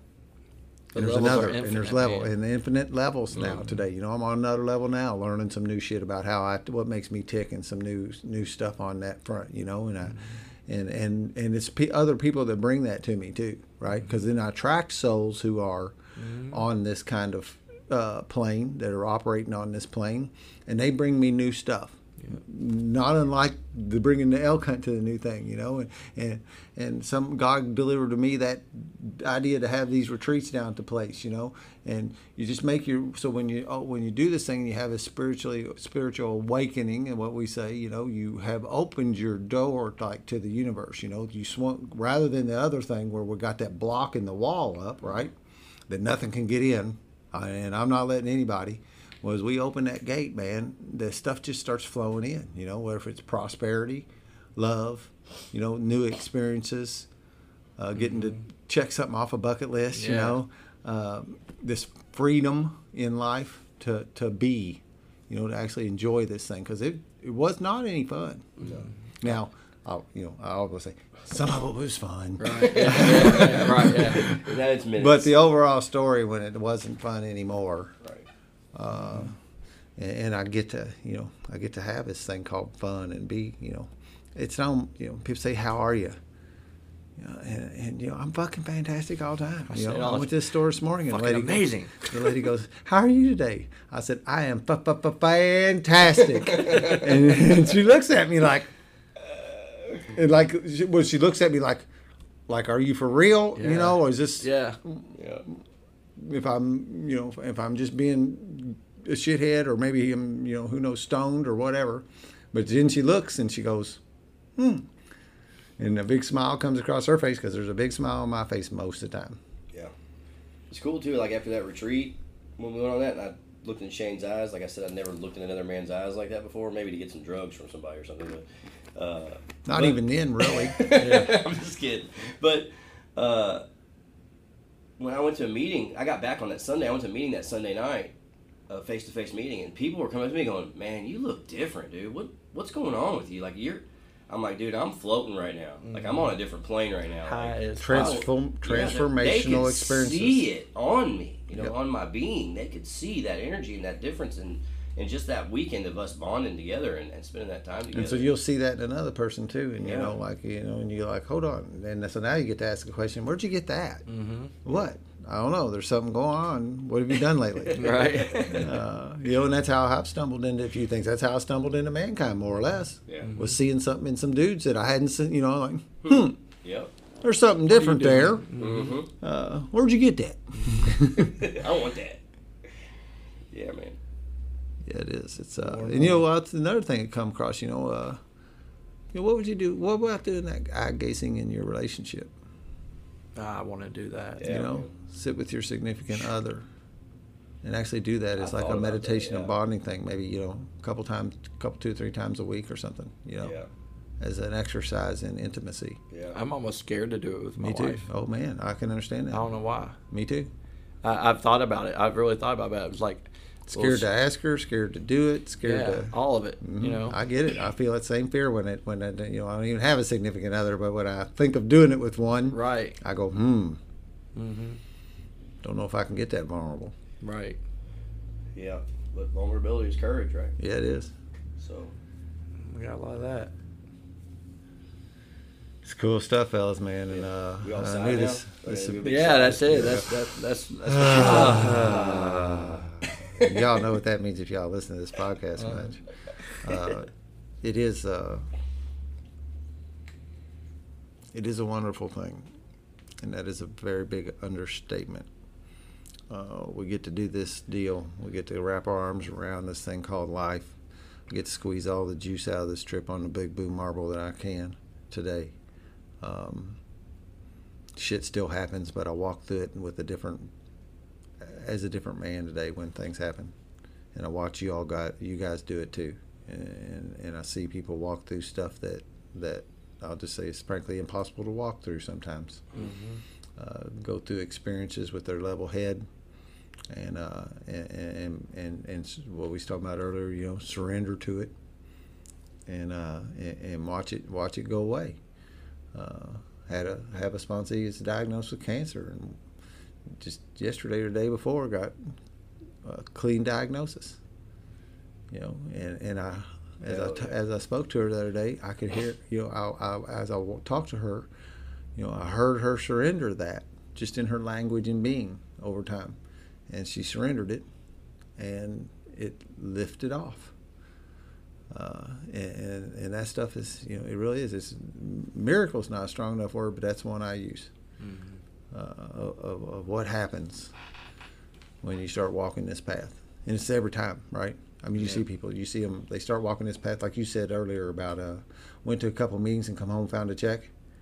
It doesn't even like it you know it, can happen that early too Yeah. you know don't you don't have to be five years down the road to experience them uh, and those are confidence builder things where you start realizing hey there's something to this. And especially if you've got a guide that's the other thing that's important. I saw a question the other day about like why do you need a sponsor on on uh, and I you know I want to go into like a thing but I just lay off of it. I don't engage. I don't uh, it was on Facebook and in one of the one of the AA 12 step groups in there.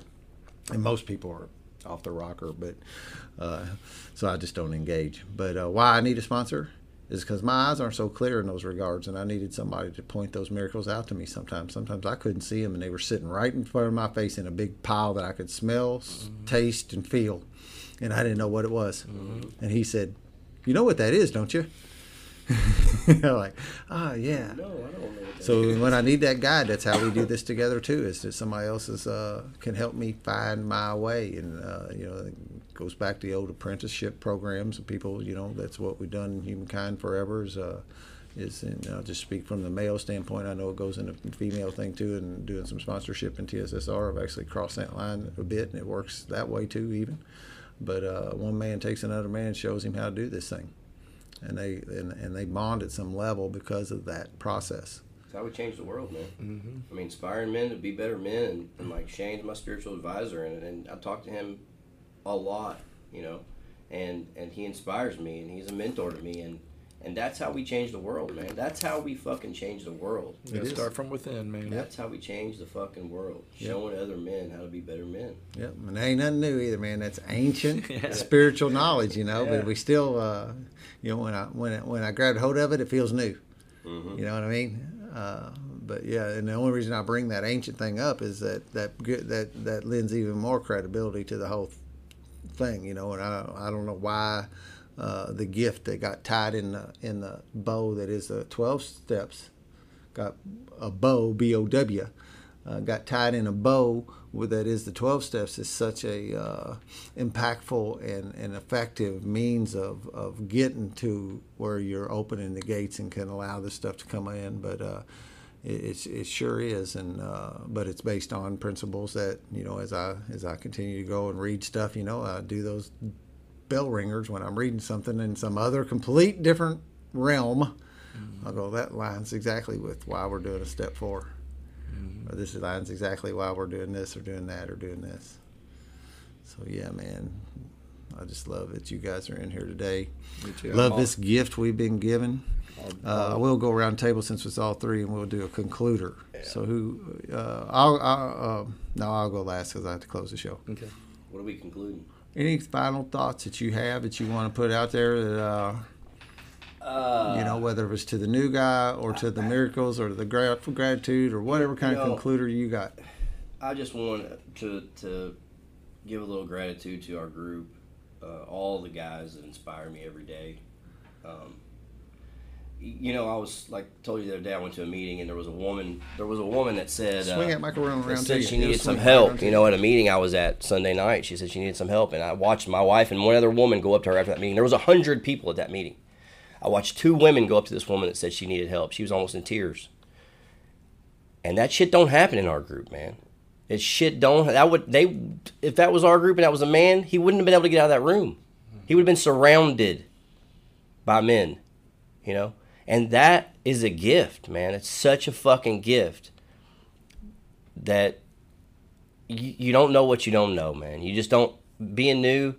Like Christopher says, you're like a baby chicken being broken out of an egg for like that whole first year. You're just like, oh, you you don't fucking know. Like I didn't know. I didn't know any of the shit. Like shit that I said six months or eight months ago.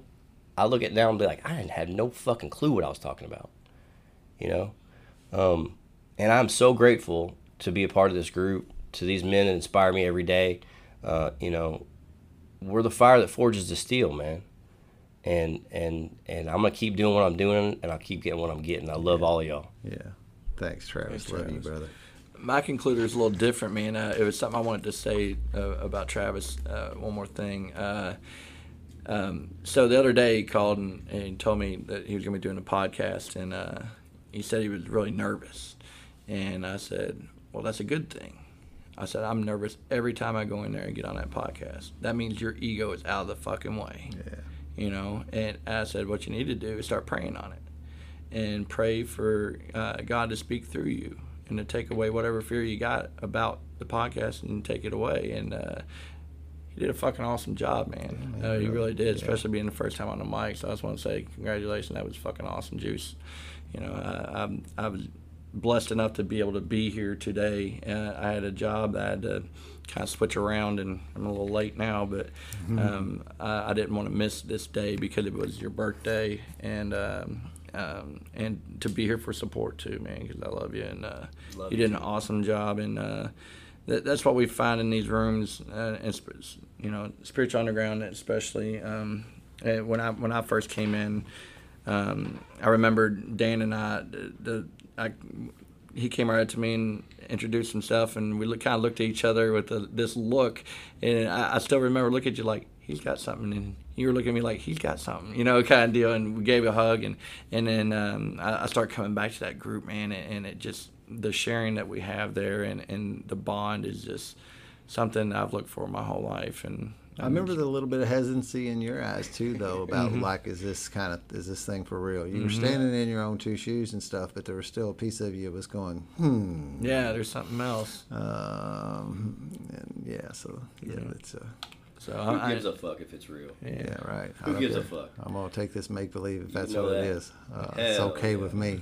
Yeah, I'm I'm grateful for you, man, and, and you know, like I said, you. you've been a big part of my life and one of my best friends, and um, thank you for letting me be here today for Oh, this too, dude, man. Love you, bro. Yeah, I'm really glad you here. came. It was. I knew it was going to be good, and I knew, uh, you know, there's just I speak about some things like uh, there's a bunch of collateral benefits that I get from this. We hear the term collateral damage, and, and everybody's heard me say this a hundred times. Uh, but the collateral benefit, like for me today, is that I get to know Travis better because I heard a lot of things today that I had not heard before. And when I get to know you better, then then well, I can back back to that. Or like when I get to know you better, I get to know how to better love you and, uh, and and the bond increases because you've allowed me to see the. I heard Bob Earll say one time, "What's the definition of intimacy? Intimacy is uh, me being me and me letting you see me. Mm. That's key. And I got to see you Yeah. better today, and that's another off benefit of this podcast is that people get to know one another. Like you spoke earlier about getting to hear Alex's podcast and getting to know him better, right? Got to know something that you know, and uh, because that takes a you know it takes a lot of time investment to get to know somebody, and you get a pretty good idea of knowing somebody when they come in here and they tell their story, and uh, new guys can come and hear that, and you know in this day of uh, of the COVID and no face-to-face meetings and hard to get to know new guys. Um, I've had a few people express to me the meaning of the podcast from that standpoint to getting to listen to it and hear people and get to know guys better, uh, get to know guys and gals better uh, through this medium, you know. And who knew that God was going to throw this gift in my lap, you know? I mean, who'd have thunk? Who'd have thunk? Ah, just totally blessed. Love both of y'all from the very bottom of my heart. Thanks, Travis, for coming in and doing this. It took a, took a little bit of nudging in a way. I knew you was up for it, but I knew there was a hesitancy too. And I was really aiming at that day 365, and you said maybe not. And then my schedule changed around. I had a job this morning too, but then I called him and I said, "Hey man, can we do it in the afternoon instead?" And he said, "Sure." And because Travis works in the evening, so that would have been out, and uh, and we could have easily done it some other time too. But I love landing on this 365, and there was something in my heart. I don't know, it just ding belled like last week, right? I went, "Oh man." Uh, and also, I get to air it quickly You know, because I try not to like. I don't. I don't want to get real head on this thing. Uh, I'm not aiming at getting ahead, so I got five, six episodes in the can, except for around deer season sometimes. Uh, September next year in Colorado. Right. Yeah. Yeah. Maybe. Uh, so y'all heard about the Neverglades? There was a podcast out there that's got that in the name of it, and I don't remember what it was. It's Jesse's Retreat, the Neverglades. Uh, that's a podcast where you can hear us all doing a roundtable from that event we spoke about tonight, so or today. So if you if you're interested, you can kind of peel back and chase down that rabbit hole. Uh, I just thank y'all for listening. We're we're I'm getting way up on listens, and it's it's juicy, and that people keep on listening, and, and I keep on getting your uh, feedback, uh, and, and your feedback, uh, your feedback, frankly, makes me feel loved, and uh, now I know why I like it. And uh, that's a big gift she gave me yesterday, man. Oh, I'm, gonna, I'm gonna have to ponder and meditate, contemplate on that a bit. Uh, so if you can hear what you hear in this room, uh, this will mean just a little more today. Uh, if you're not having a blast in your recovery, it's your own damn fault. And just want to thank everybody for allowing Travis, Shane, and I to participate in our recoveries in this manner today. Peace out.